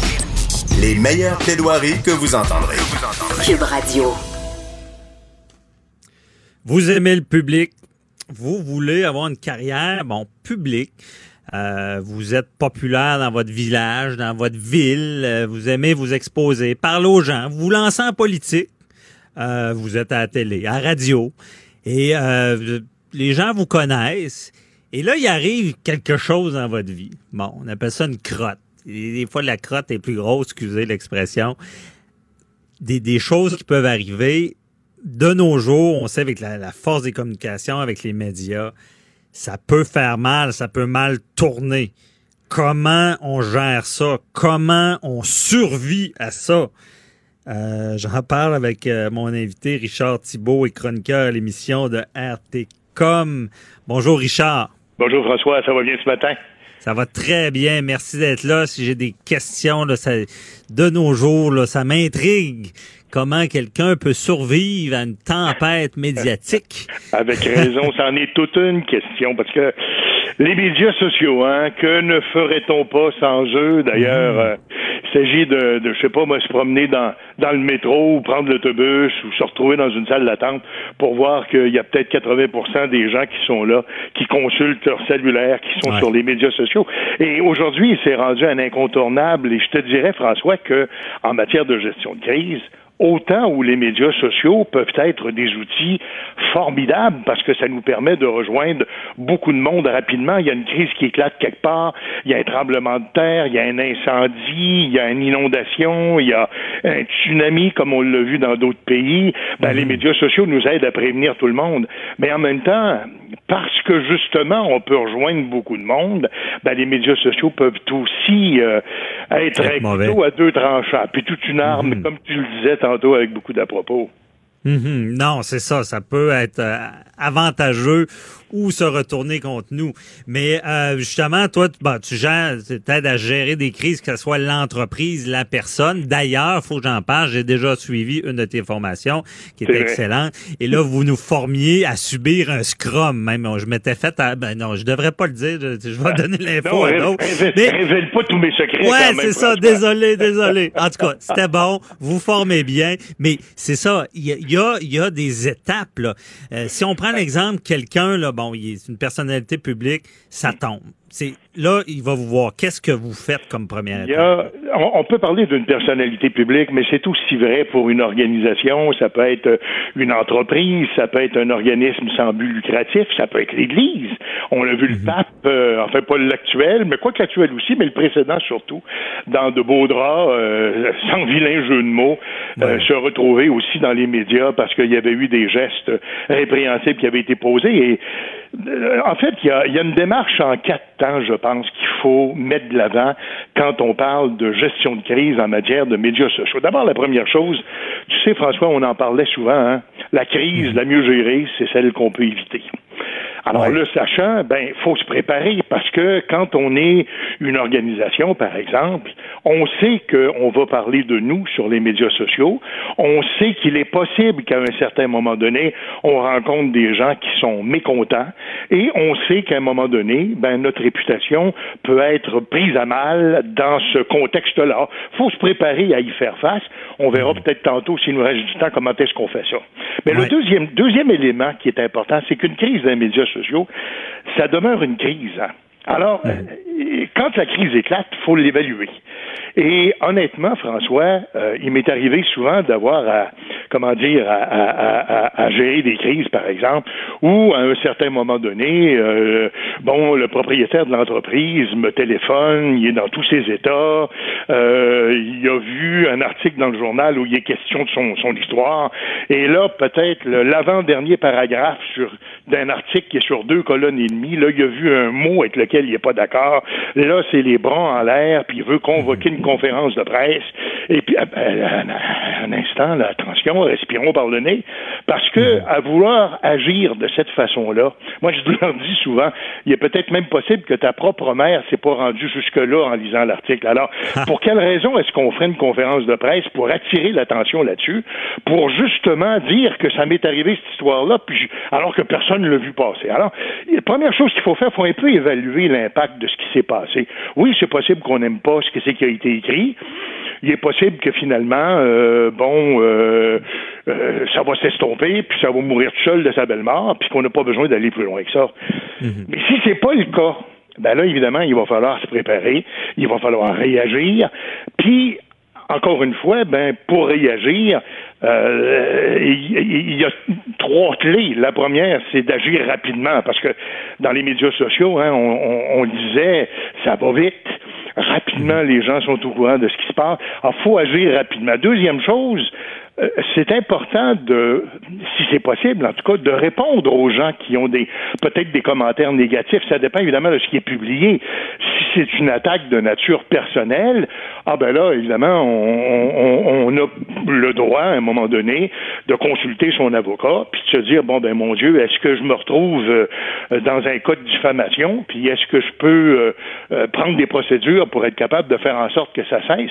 Mais si, par exemple, on est une organisation, une entreprise, un organisme sans but lucratif, et qu'on réalise qu'on a peut-être des gens qui sont de nos membres qui sont des clients, qui sont pas contents, l'objectif, c'est pas de les confronter, l'objectif, c'est d'être capable de les rencontrer rapidement pour leur expliquer qu'est-ce qui s'est passé, pourquoi ça s'est passé, puis qu'est-ce qu'on a mis de l'avant pour faire en sorte que les problèmes qu'ils dénoncent ne se reproduisent plus. On a parlé de Desjardins la semaine passée, c'était un peu ça qu'ils ont fait, même si c'était davantage que dans les médias sociaux. Et troisième élément de ma procédure, ben c'est à l'interne. Parce que euh, quand on travaille pour une organisation, tu en conviendras, François, on mhm. est beaucoup plus sensible aux informations qui sont publiées sur notre, notre entreprise, notre organisation, que le reste de la population. Alors, c'est important de, de, quand on voit, par exemple, qu'une, enfin, qu'une, qu'une, qu'une crise se dessine dans les médias sociaux, c'est important de parler à nos employés, d'expliquer ce qui s'est passé et euh, même à la limite, euh, on parlait de Desjardins tantôt, euh, peut-être mhm. même leur demander de réagir sur les médias sociaux. C'est un peu ce que Desjardins a fait. il y a quelqu'un qui travaille chez Desjardins qui me laissait savoir récemment que dans le dossier du, du vol d'informations de, confidentielles, euh, Desjardins a fourni à ses employés une série d'informations pour qu'eux-mêmes les diffusent sur les médias sociaux pour ah, contrebalancer le fait qu'il y a des gens qui sont pas contents de la façon dont la crise a été gérée et pour cause, je pense d'ailleurs. Mais mhm. le fait d'être capable d'informer à l'interne puis de s'organiser rapidement pour le faire, je pense que c'est important. Donc, on s'y prépare. On prend le temps de l'évaluer, cette crise-là. Euh, on essaye de maîtriser les clients qui sont pas contents en leur expliquant qu'est-ce qui s'est passé. Puis si enfin on n'est pas capable de corriger la situation, ben je pense qu'il faut appeler son avocat. J'appelle mon avocat, c'est bon. Mais donc, moi, moi, je comprends bien, c'est ça. Un, on décide est-ce qu'il faut que je parle ou pas. Si c'est pas aller loin, déjà, on va pas en rajouter puis en parler, mais des fois, par-en, ne fais pas l'autruche, confronte, explique et va de l'avant. Et par la suite, ben c'est ça. Là, c'est sûr, si on est dans diffamation, ça prend l'avocat. Et là, Richard, je veux t'amener sur un terrain euh, différent. On n'en hmm. parle pas souvent, mais je pense que tu es la bonne personne pour me répondre. Justement, dans la question, je parle aux médias. Euh, ou sur les médias sociaux, ou je ne parle pas. Et là, on va prendre des cas très connus. Hmm. Gilbert Rozon, hmm. Éric Salvaille, euh, il y, a, y, a eu Parents à Québec. Bon, des scandales qui éclatent. Et là, on, se rend compte qu'en 2019, une victime ou présumée victime, parce qu'on ne sait jamais vraiment tout l'ampleur, il n'y a pas eu de procès encore, on ne sait pas tout, mais dans notre société, quelqu'un qui, pourrait être une victime, on les voit, ils parlent beaucoup, ils parlent beaucoup dans les médias, mais à chaque fois que quelqu'un est accusé, on ne l'entend pas. Euh, et moi, je, me pose la question, est-ce qu'on est-ce que c'est correct que ces gens-là, s'ils prétendent n'avoir rien fait, est-ce que c'est correct qu'ils puissent pas s'exprimer ou dire leur version hein, publiquement? Écoute, euh, euh, l'idée de se servir, c'est une excellente question que celle-là. Euh, tu conviendras avec moi que l'idée de se servir des médias sociaux pour plaider sa cause, mhm. surtout quand on est devant des infractions de nature criminelle, peut-être que le juge aimera pas ça à un moment donné quand on va arriver au procès, ou l'avocat de réaliser que finalement le client, lui, s'est épivardé sur les médias sociaux et a essayé de défendre sa cause à cet endroit-là. C'est pas la place pour faire ça. Maintenant, mhm. je le dis quand, euh, à un certain moment donné, on réalise qu'il y a parmi les choses qui sont reprochées, des choses qui sont qui sont vraies là-dedans, je pense qu'il faut confronter euh, l'opinion publique. Et je te donne trois exemples. Ouais. Euh, euh, rappelle-toi de Tiger Woods. Oui. Ce fameux golfeur, rappelle-toi, qui avait eu euh, des infidélités conjugales. Bel exemple gars- d'un gars qui s'est relevé. Là. Ouais. Ben voilà, puis un gars qui vraiment là avait une femme. euh, D'ailleurs, toute personne comprenait comment ça se fait que euh, il en était rendu là avec avec la femme qu'il avait. Mais ça c'est une autre histoire. C'est un, un commentaire de mon oncle. Je m'en excuse, mais enfin. euh, cela dit, en demeure pas moins. Tiger Woods est arrivé devant les médias euh, et la procédure est un peu toujours la même. Le pape, euh, pas l'actuel, mais le précédent. euh, euh, voyons, Benoît Benoît XVI avait fait un peu la même chose. Rappelle-toi, son frère, par exemple, avait été pris dans une histoire de, de, de, de assez scabreuse là, de relations sexuelles avec des jeunes garçons. Et euh, finalement, l'Église avait apporté un lourd fardeau dans ce sens-là, on le sait maintenant. Et le pape lui-même a pris les devants et s'est présenté devant les médias. Euh, alors donc, on voit que dans ce cas-là, la recette est un peu toujours la même. Tu te présentes devant les médias, tu mets un genou par terre, tu t'excuses, puis tu démontres le ferme propos de ne pas recommencer. Euh, bon, l'Église, c'est parce qu'il est arrivé tellement de choses par après que finalement, dans le même, ce qui allait dans le même sens, mais finalement, ça n'a pas donné grand-chose. Mais Tiger Woods, tu le disais avec beaucoup d'à-propos, finalement, il s'est relevé, il a repris presque la place qu'il avait, les contrats de publicité sont mis à revenir, et finalement, tout ça parce qu'il a eu le courage de se lever debout puis d'aller le faire. S'il avait voulu jouer à la cachette puis se sauver, ben probablement que il serait encore aujourd'hui exactement à la même place où il est où il était à cette époque-là. Mais c'est clair que les médias sociaux, on s'en on s'en sauve pas. Et tu sais, euh, le problème que ça pose, c'est qu'on est toujours en train de se demander, nous, là, comme comme comme citoyens, euh, on aime ça croire aux fausses nouvelles, aux fake news, comme dit. euh, le président américain, puis on s'en repaît, puis on les lit, puis on les souvent on les on les on les ré- euh, redistribue sur sur nos nos plateformes euh, euh, Facebook ou Twitter euh, sans même vérifier si c'est vrai. Mais euh, il en demeure pas moins qu'à un moment donné l'opinion publique a, a ses droits aussi euh, euh, et, et- et en même temps les victimes aussi ont leurs droits. C'est-à-dire que on, on- on connaît tous des histoires.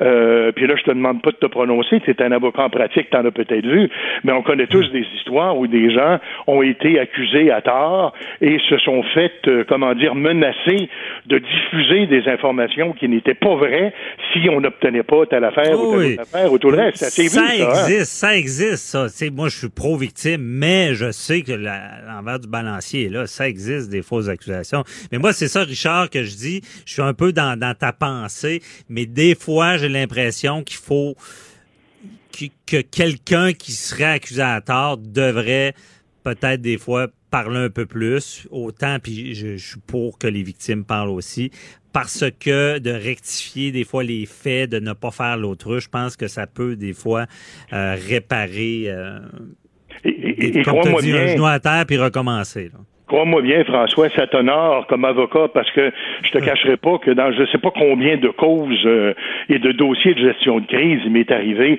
d'avoir à me, me, me frotter littéralement à des avocats euh, qui euh, étaient devenus de véritables ennemis à la gestion de crise. Et bon, j'ai fait beaucoup de conférences au barreau, j'ai fait beaucoup de formations auprès d'avocats et je leur dis toujours, ne devenez pas le pire ennemi du gestionnaire de crise. C'est vrai.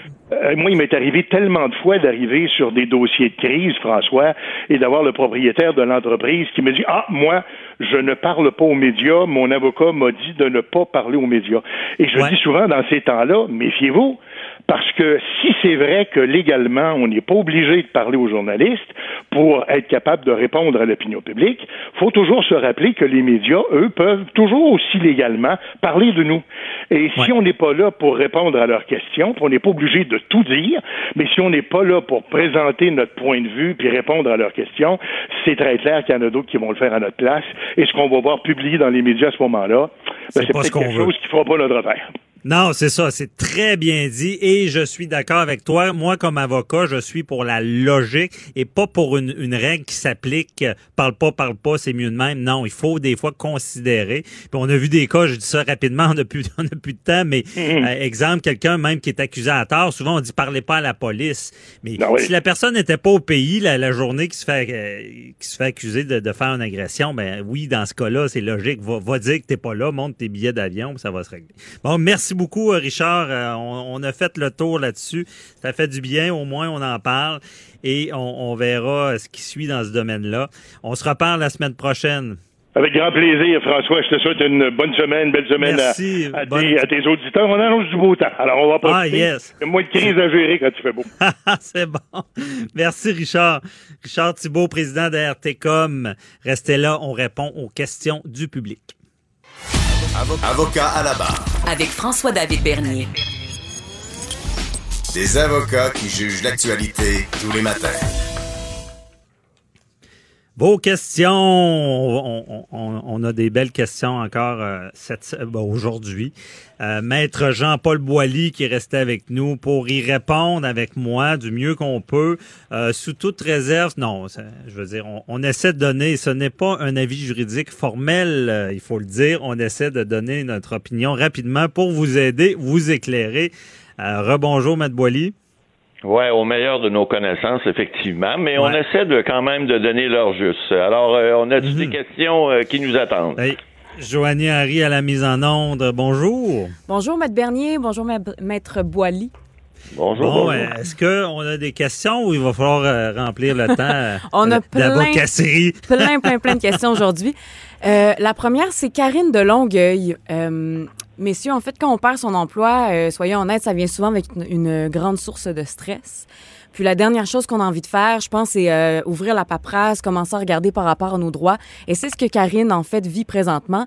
Elle vient tout juste de perdre son emploi. Ça faisait plus de six mois qu'elle travaillait là-bas. Elle nous dit que son employeur euh, a pas su justifier son congédiement. Elle n'a pas reçu aucune indemnité de départ. Et elle se le demande, est-ce qu'elle aurait eu droit, finalement, à cette indemnité de départ-là? Bon, Maître Boily, il n'y a pas une histoire Ben, de écoutez, deux ans là-dedans? là?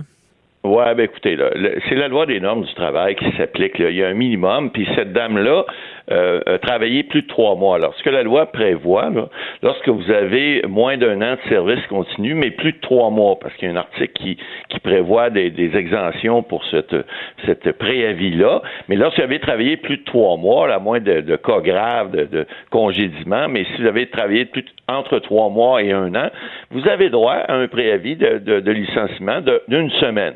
Alors, l'employeur va vous le dire une semaine avant. S'il vous le dit pas une semaine avant, ben, il faut qu'il vous la paye cette semaine-là. Ce préavis-là, tant qu'on est dedans, M. Bernier, c'est si vous avez travaillé d'un an à cinq ans, ben, c'est deux semaines. Vous avez droit de préavis de service euh, au, au- au niveau. Et vous savez que le préavis, c'est toujours pareil. Il faut que ça soit donné par l'employeur euh, avant votre départ, effectivement, mais si vous travaillez pas ces semaines-là, ben, il doit vous les payer. Puis si vous avez plus de cinq ans de service, ben là, à ce moment-là, ça monte à quatre semaines. Et puis si vous avez plus de dix ans de service, ça arrive. Des fois, il y a des gens qui se font congédier après dix ans. Ben là, c'est deux mois de préavis. On parle de huit semaines. Et encore là, le préavis, c'est important de le dire, il faut que le préavis soit euh, donné à l'employé et si l'employé ne travaille pas ou pour une raison ou pour une autre ne veut pas travailler, l'employeur doit payer ces semaines-là. Alors, c'est important de le dire. Il peut demander à l'employé de travailler, mais l'employé est, est justifié évidemment de travailler, mais s'il ne travaille pas ou si le- l'employeur décide, parce que vous savez, des fois, lorsqu'on congédie un employé, on veut pas est nécessairement l'avoir d'impact. Ben oui, Ouais. parce que, tu sais, des fois, tu peux congédier un employé parce qu'il y a eu de la chicane ou parce que quelqu'un n'a pas voulu faire tel genre de tâche ou n'a pas voulu rentrer à telle heure, n'a pas voulu faire tel euh, horaire de travail, etc. Il peut y avoir mille et une raisons. Mais lorsqu'on congédie un employé, ben, il arrive souvent que l'employé ne sera pas requis de travailler parce qu'on peut lui dire, écoute, tu vas, tu vas finir ton contrat dans deux mois, mais tu vas falloir que tu le travailles. Bon, Ça peut arriver. Mais souvent, lorsqu'on met à pied un employé, ben, c'est parce qu'il y a une raison. Puis quand il y a une raison, ben, on ne veut pas regarder si c'est une pomme pourrite ou c'est parce qu'il y a un malentendu ou quelque chose que l'employeur veut régler. Ben, il va falloir qu'il donne ce préavis-là. Donc, la petite dame qui a travaillé, euh, je dis pas la petite dame pour, pour la, rétrécir sa demande, mais hmm. la, dame qui a demandé, qui a, qui a, travaillé six mois, elle a droit à ce préavis-là, elle peut le demander. Et si l'employeur ne, ne s'exécute pas, ben, elle peut aller à la, on appelle ça la CNESST, la Commission des normes de l'emploi et, exactement, et faire cette demande-là. Il y a des avocats qui sont là, qui vont prendre sa demande et qui vont la suivre. Et si l'employeur ne paie pas, vous n'avez pas de frais. Il n'y a pas de frais juridiques pour ça. Alors, il y a Eux des vont poursuivre à votre place. Ça, c'est très intéressant.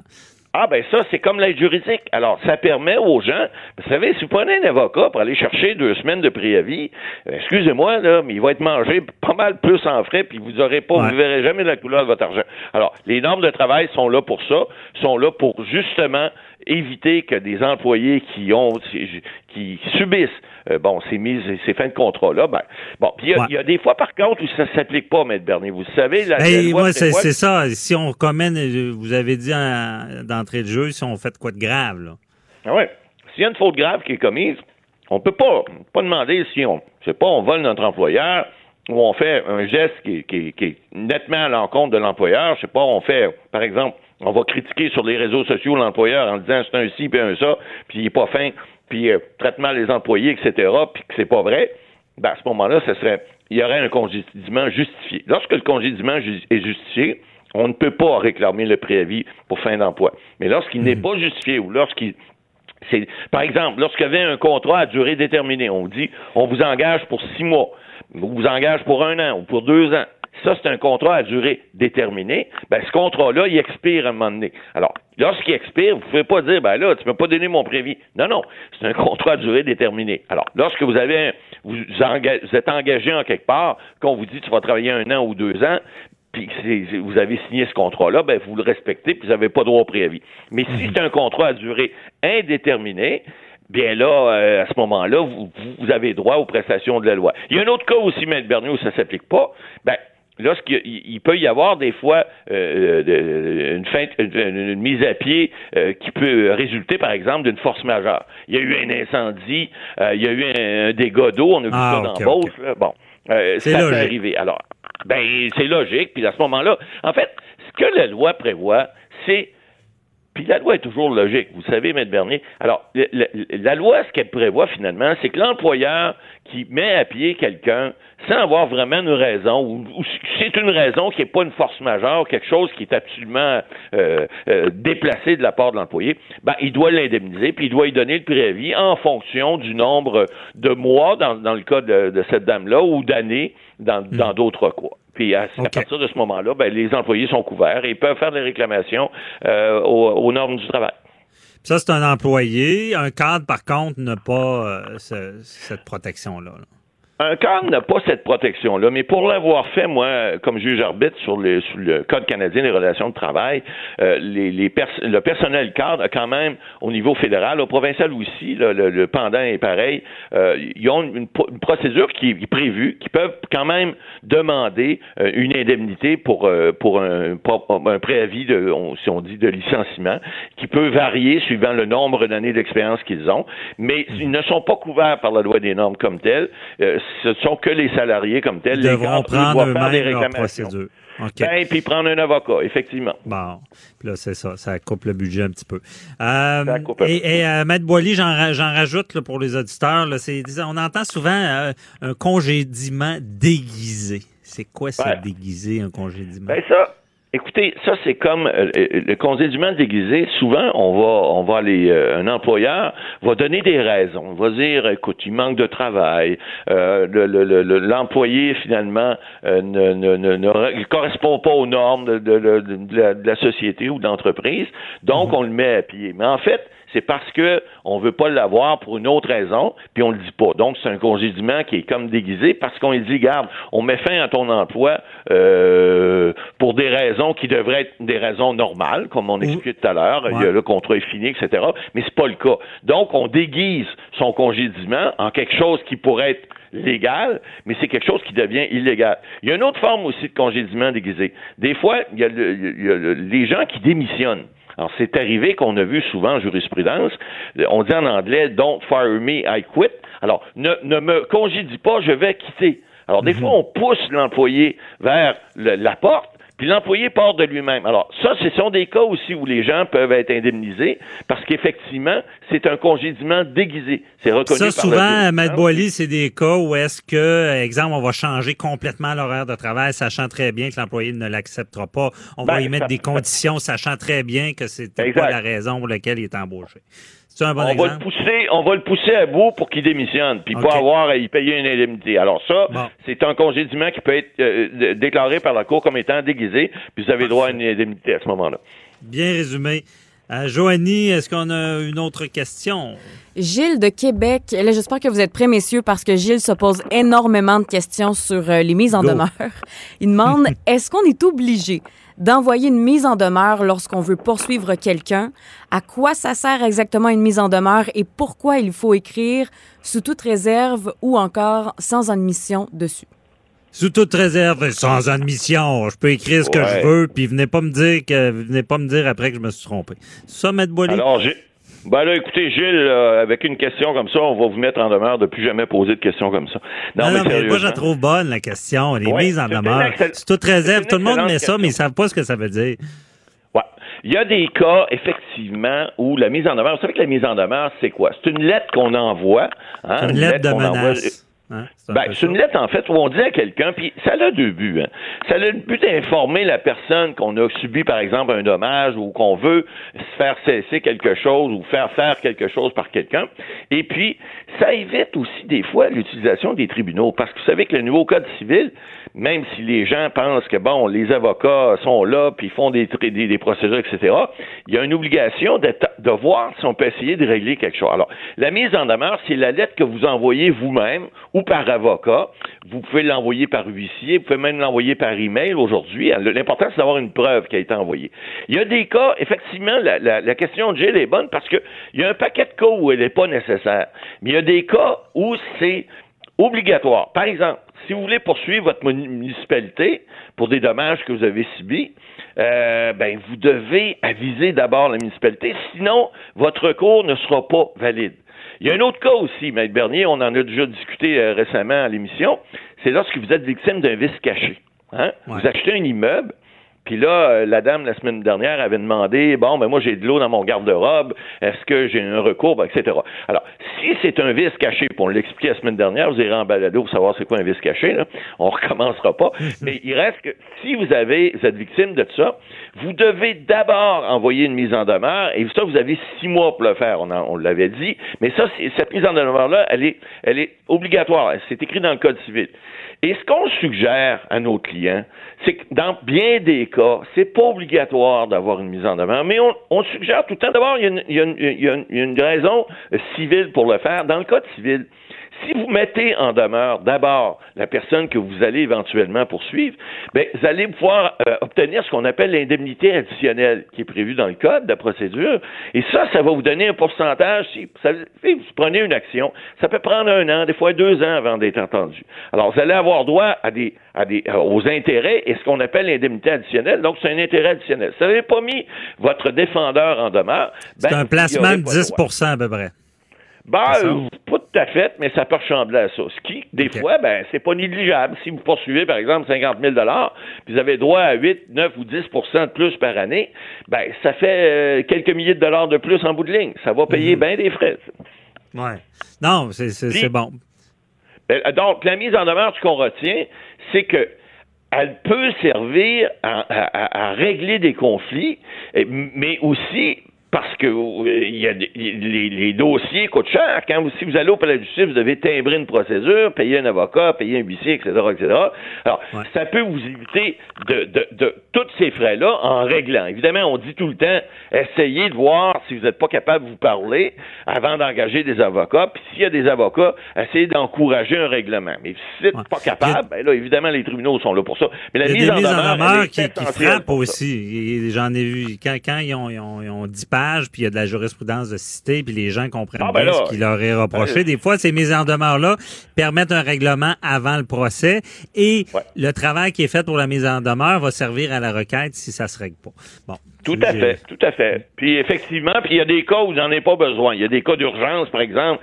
Je sais pas, le plafond s'effondre, euh, vous avez une réparation urgente à faire, vous n'êtes pas obligé de mettre le, propriétaire en demeure tout de suite. Vous faites les travaux.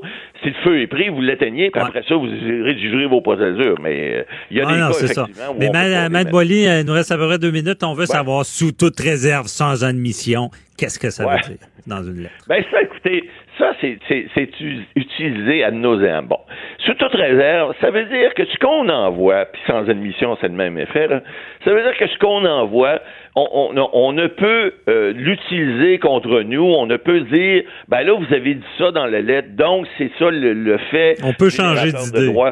Bon, on peut changer d'idée. Bien évidemment, euh, les juges prennent ça avec un grain de sel. C'est bien évident que lorsqu'il y a des discussions entre les parties ou lorsque les parties vont essayer de voir à régler un dossier, c'est toujours fait sans préjudice. C'est ça que ça veut dire, sous toute réserve. Ça veut dire que c'est fait qu'on renonce pas à nos droits.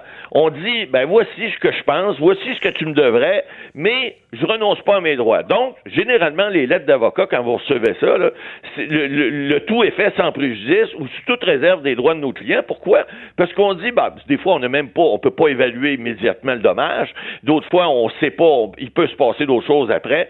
Donc, mhm. sous toute réserve puis sans préjudice, ben, sur chaque lettre que vous envoyez de mise en demeure, généralement, ça va être inclus.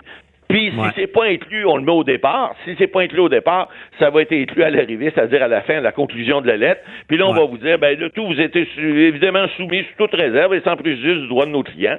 Puis là, ben ça veut dire que, écoutez, on est là pour jaser, mais on est là pour voir si on peut régler quelque chose. Si ça marche pas, bon, on s'en reviendra à court, puis on s'engueulera à ce moment-là. Mais il semble que ça fait peur, là. C'est écrit en gros. Ça ajouté, euh, souvent à la fin de mise en demeure, on, met, on, marque en gras Veuillez agir en conséquence. Et ça, des fois, ça règle des dossiers. Merci beaucoup, euh, Maître Boily, euh, pour, Très ces réponses-là.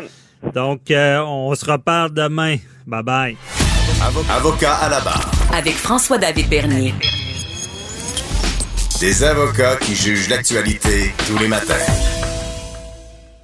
Deux nouvelles qui retiennent mon attention dans les sciences judiciaires. Première, le meurtrier de deux jeunes Canadiens retracés grâce à des détectives généalogiques. Près de 32 ans après les faits, un homme a été déclaré coupable du meurtre crapuleux de deux jeunes Canadiens grâce à une nouvelle méthode d'enquête qui se base sur la généalogie génétique. Ensuite de ça, euh, 15 juin, une généalogie génétique, un procès pour un homme accusé d'un double meurtre 32 ans après les faits.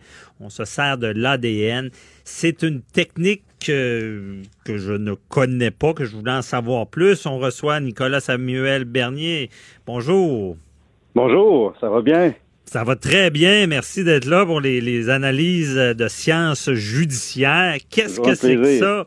Euh, la, euh, généalogie génétique qui permet de résoudre un meurtre? Ben, c'est une nouvelle technique euh, qui va vraiment permettre, que je qualifierais de révolutionnaire, dans le sens qu'elle va permettre de résoudre des cas, comme vous l'avez dit, de 50 ans, mais qui va qui a déjà permis d'identifier les suspects de certains des pires crimes non résolus. On parle de mhm. surtout aux États-Unis. Mais quand je, je, dis révolutionnaire, tout de suite, quand je vais vous dire euh, comment ça marche, je vais me dire comment ça qu'on n'y a pas pensé avant. Ah ouais. Alors, premièrement, ces crimes non résolus-là, ben, on pense aux, familles, puis euh, tu sais, quand on 50 ans après, des meurtres des meurtriers en série. Je vais vous donner un autre exemple d'un cas qui était résolu tantôt du Golden Killer aux, États-Unis grâce à mhm. cette technique-là. Mais le, le, le, tueur peut encore courir, euh, c'est atroce. Alors, mhm.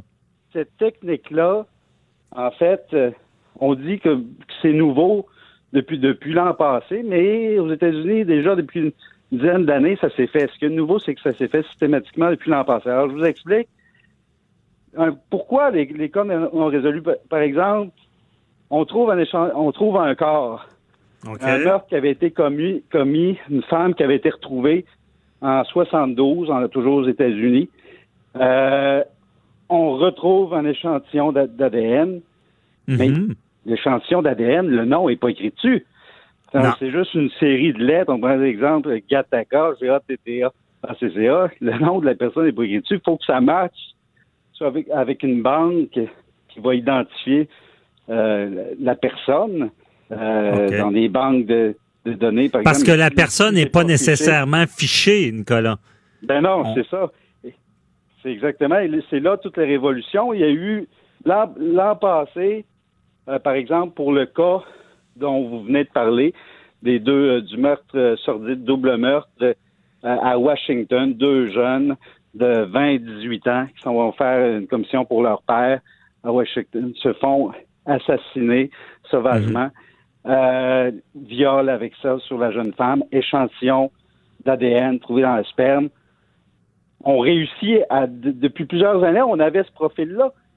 On savait c'était quoi l'ADN, mais ça, il n'y a pas de nom, c'est anonyme. Et à un moment donné, l'an passé, un policier qui arrive, qui a la brillante idée de mettre ça dans une banque. Vous savez, la généalogie, on connaît tous, on connaît tous des gens qui font leur généalogie, c'est de plus en plus populaire. Mhm. Des sites où euh, les gens volontairement déposent, envoient un bout de cheveux, qu'est-ce que vous voulez, pour retrouver des, euh, des proches parents, des parents éloignés, euh, pour aider à rebâtir leur arbre généalogique. Alors, c'est ça qu'il faut comprendre, c'est pas sorcier, c'est que c'est une banque ces banques-là, c'est pour ça que je vous dis pourquoi on n'est pas pensé avant, ces banques-là étaient accessibles, sont publiques depuis des années, c'est de plus en plus populaire et on parle de millions d'échantillons. Ah, OK, c'est toutes les gens qui recherchent leurs origines, qui veulent, il y, a des passionnés de ça qui veulent connaître euh, leur arbre généalogique. C'est toutes des banques qui existent, là. Et, euh, Exactement. OK. Ah, et là, on, a, eu la brillante idée. Qui a eu cette idée-là d'aller consulter ces banques-là?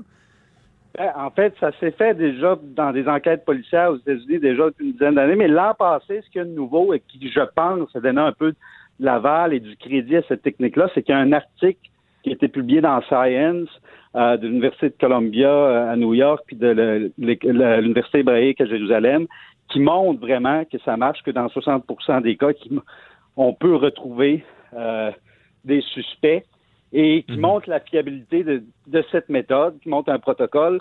Alors j'imagine que ça a dû jouer dans le fait que devant les euh, parce que les, lois sont complexes, donc il faut arriver avec une preuve béton, tout ça. Mhm. Et j'imagine que c'est ça qui a donné de l'aval à la systématisation de cette méthode-là. Mais dans le cas dont on parlait, ben c'est ça, le, le, match était parfait. Mais ce qu'il faut comprendre, c'est que l'échantillon d'ADN du, euh, du suspect, euh, du meurtrier euh, suspect, ben là, on le match là-dedans, mais il n'est pas nécessairement dans cette banque-là. -là, c'est qu'on a des millions de profils et on va retrouver, on va faire un match avec un ou souvent deux, trois, plusieurs personnes qui ont un profil génétique, un ADN similaire. Dans, dans le fond, c'est qu'on va trouver un, ouais, un membre de la famille va, va, qui, qui, qui a pas fait de crime, mais que lui voulait connaître sa généalogie, euh, va, va déposer un échantillon d'ADN pour tout connaître. Dans le fond, on part de cette personne-là et on enquête sur sa famille, si on peut dire. Les méthodes, ben, en fait, après ça, c'est des méthodes d'enquête dites plus classiques qui embarquent. On va se faire aider aussi de spécialistes en, en généalogie.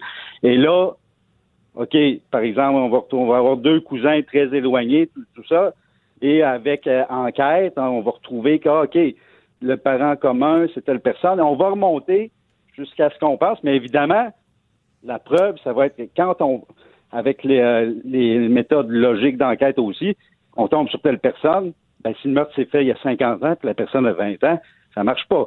Si la personne n'a jamais été dans l'environnement, fait qu'on s'informe à savoir si, de façon logique, ça fit, si on veut. Et après ça, ce qu'ils ont fait dans, les cas que, euh, dont on parle, euh, c'est qu'après ça, on met sous surveillance le dit suspect. Et dans le cas dont on vient de parler, qui a été inculpé, euh, qui a été reconnu coupable vendredi passé, M. Mhm. William Talbot, du meurtre de deux jeunes Canadiens, eh bien là, mhm. c'était un gobelet de café qui avait été ramassé sur, le, sur lequel on a retrouvé un chanson de salive avec son ADN.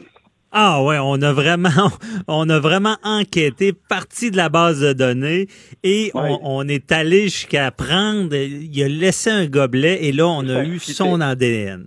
Victoire. Match parfait. Match parfait, on trouve le meurtrier.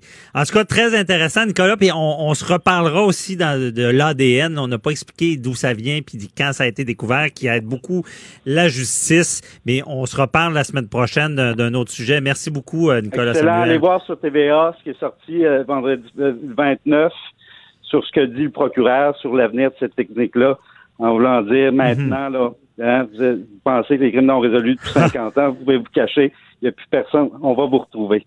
Ça vient, c'est bon, bien dit. Ça vient dire que la justice a le bras long, peu importe le nombre d'années que ça prend. Parfait. Merci, là, puis bonne journée. Un plaisir. Bonne journée. Bonne journée. C'est tout pour aujourd'hui. Euh, je vous rappelle qu'on veut des questions. Je rappelle le numéro 1877 827 2346 187 Cube Radio. Écrivez-nous sur le Facebook également. Et euh, je remercie toute l'équipe, travail de recherche. Je remercie Joanie Henry à, la mise en onde et pour les questions du public, très important. On se retrouve demain. Bye bye. Cube Radio.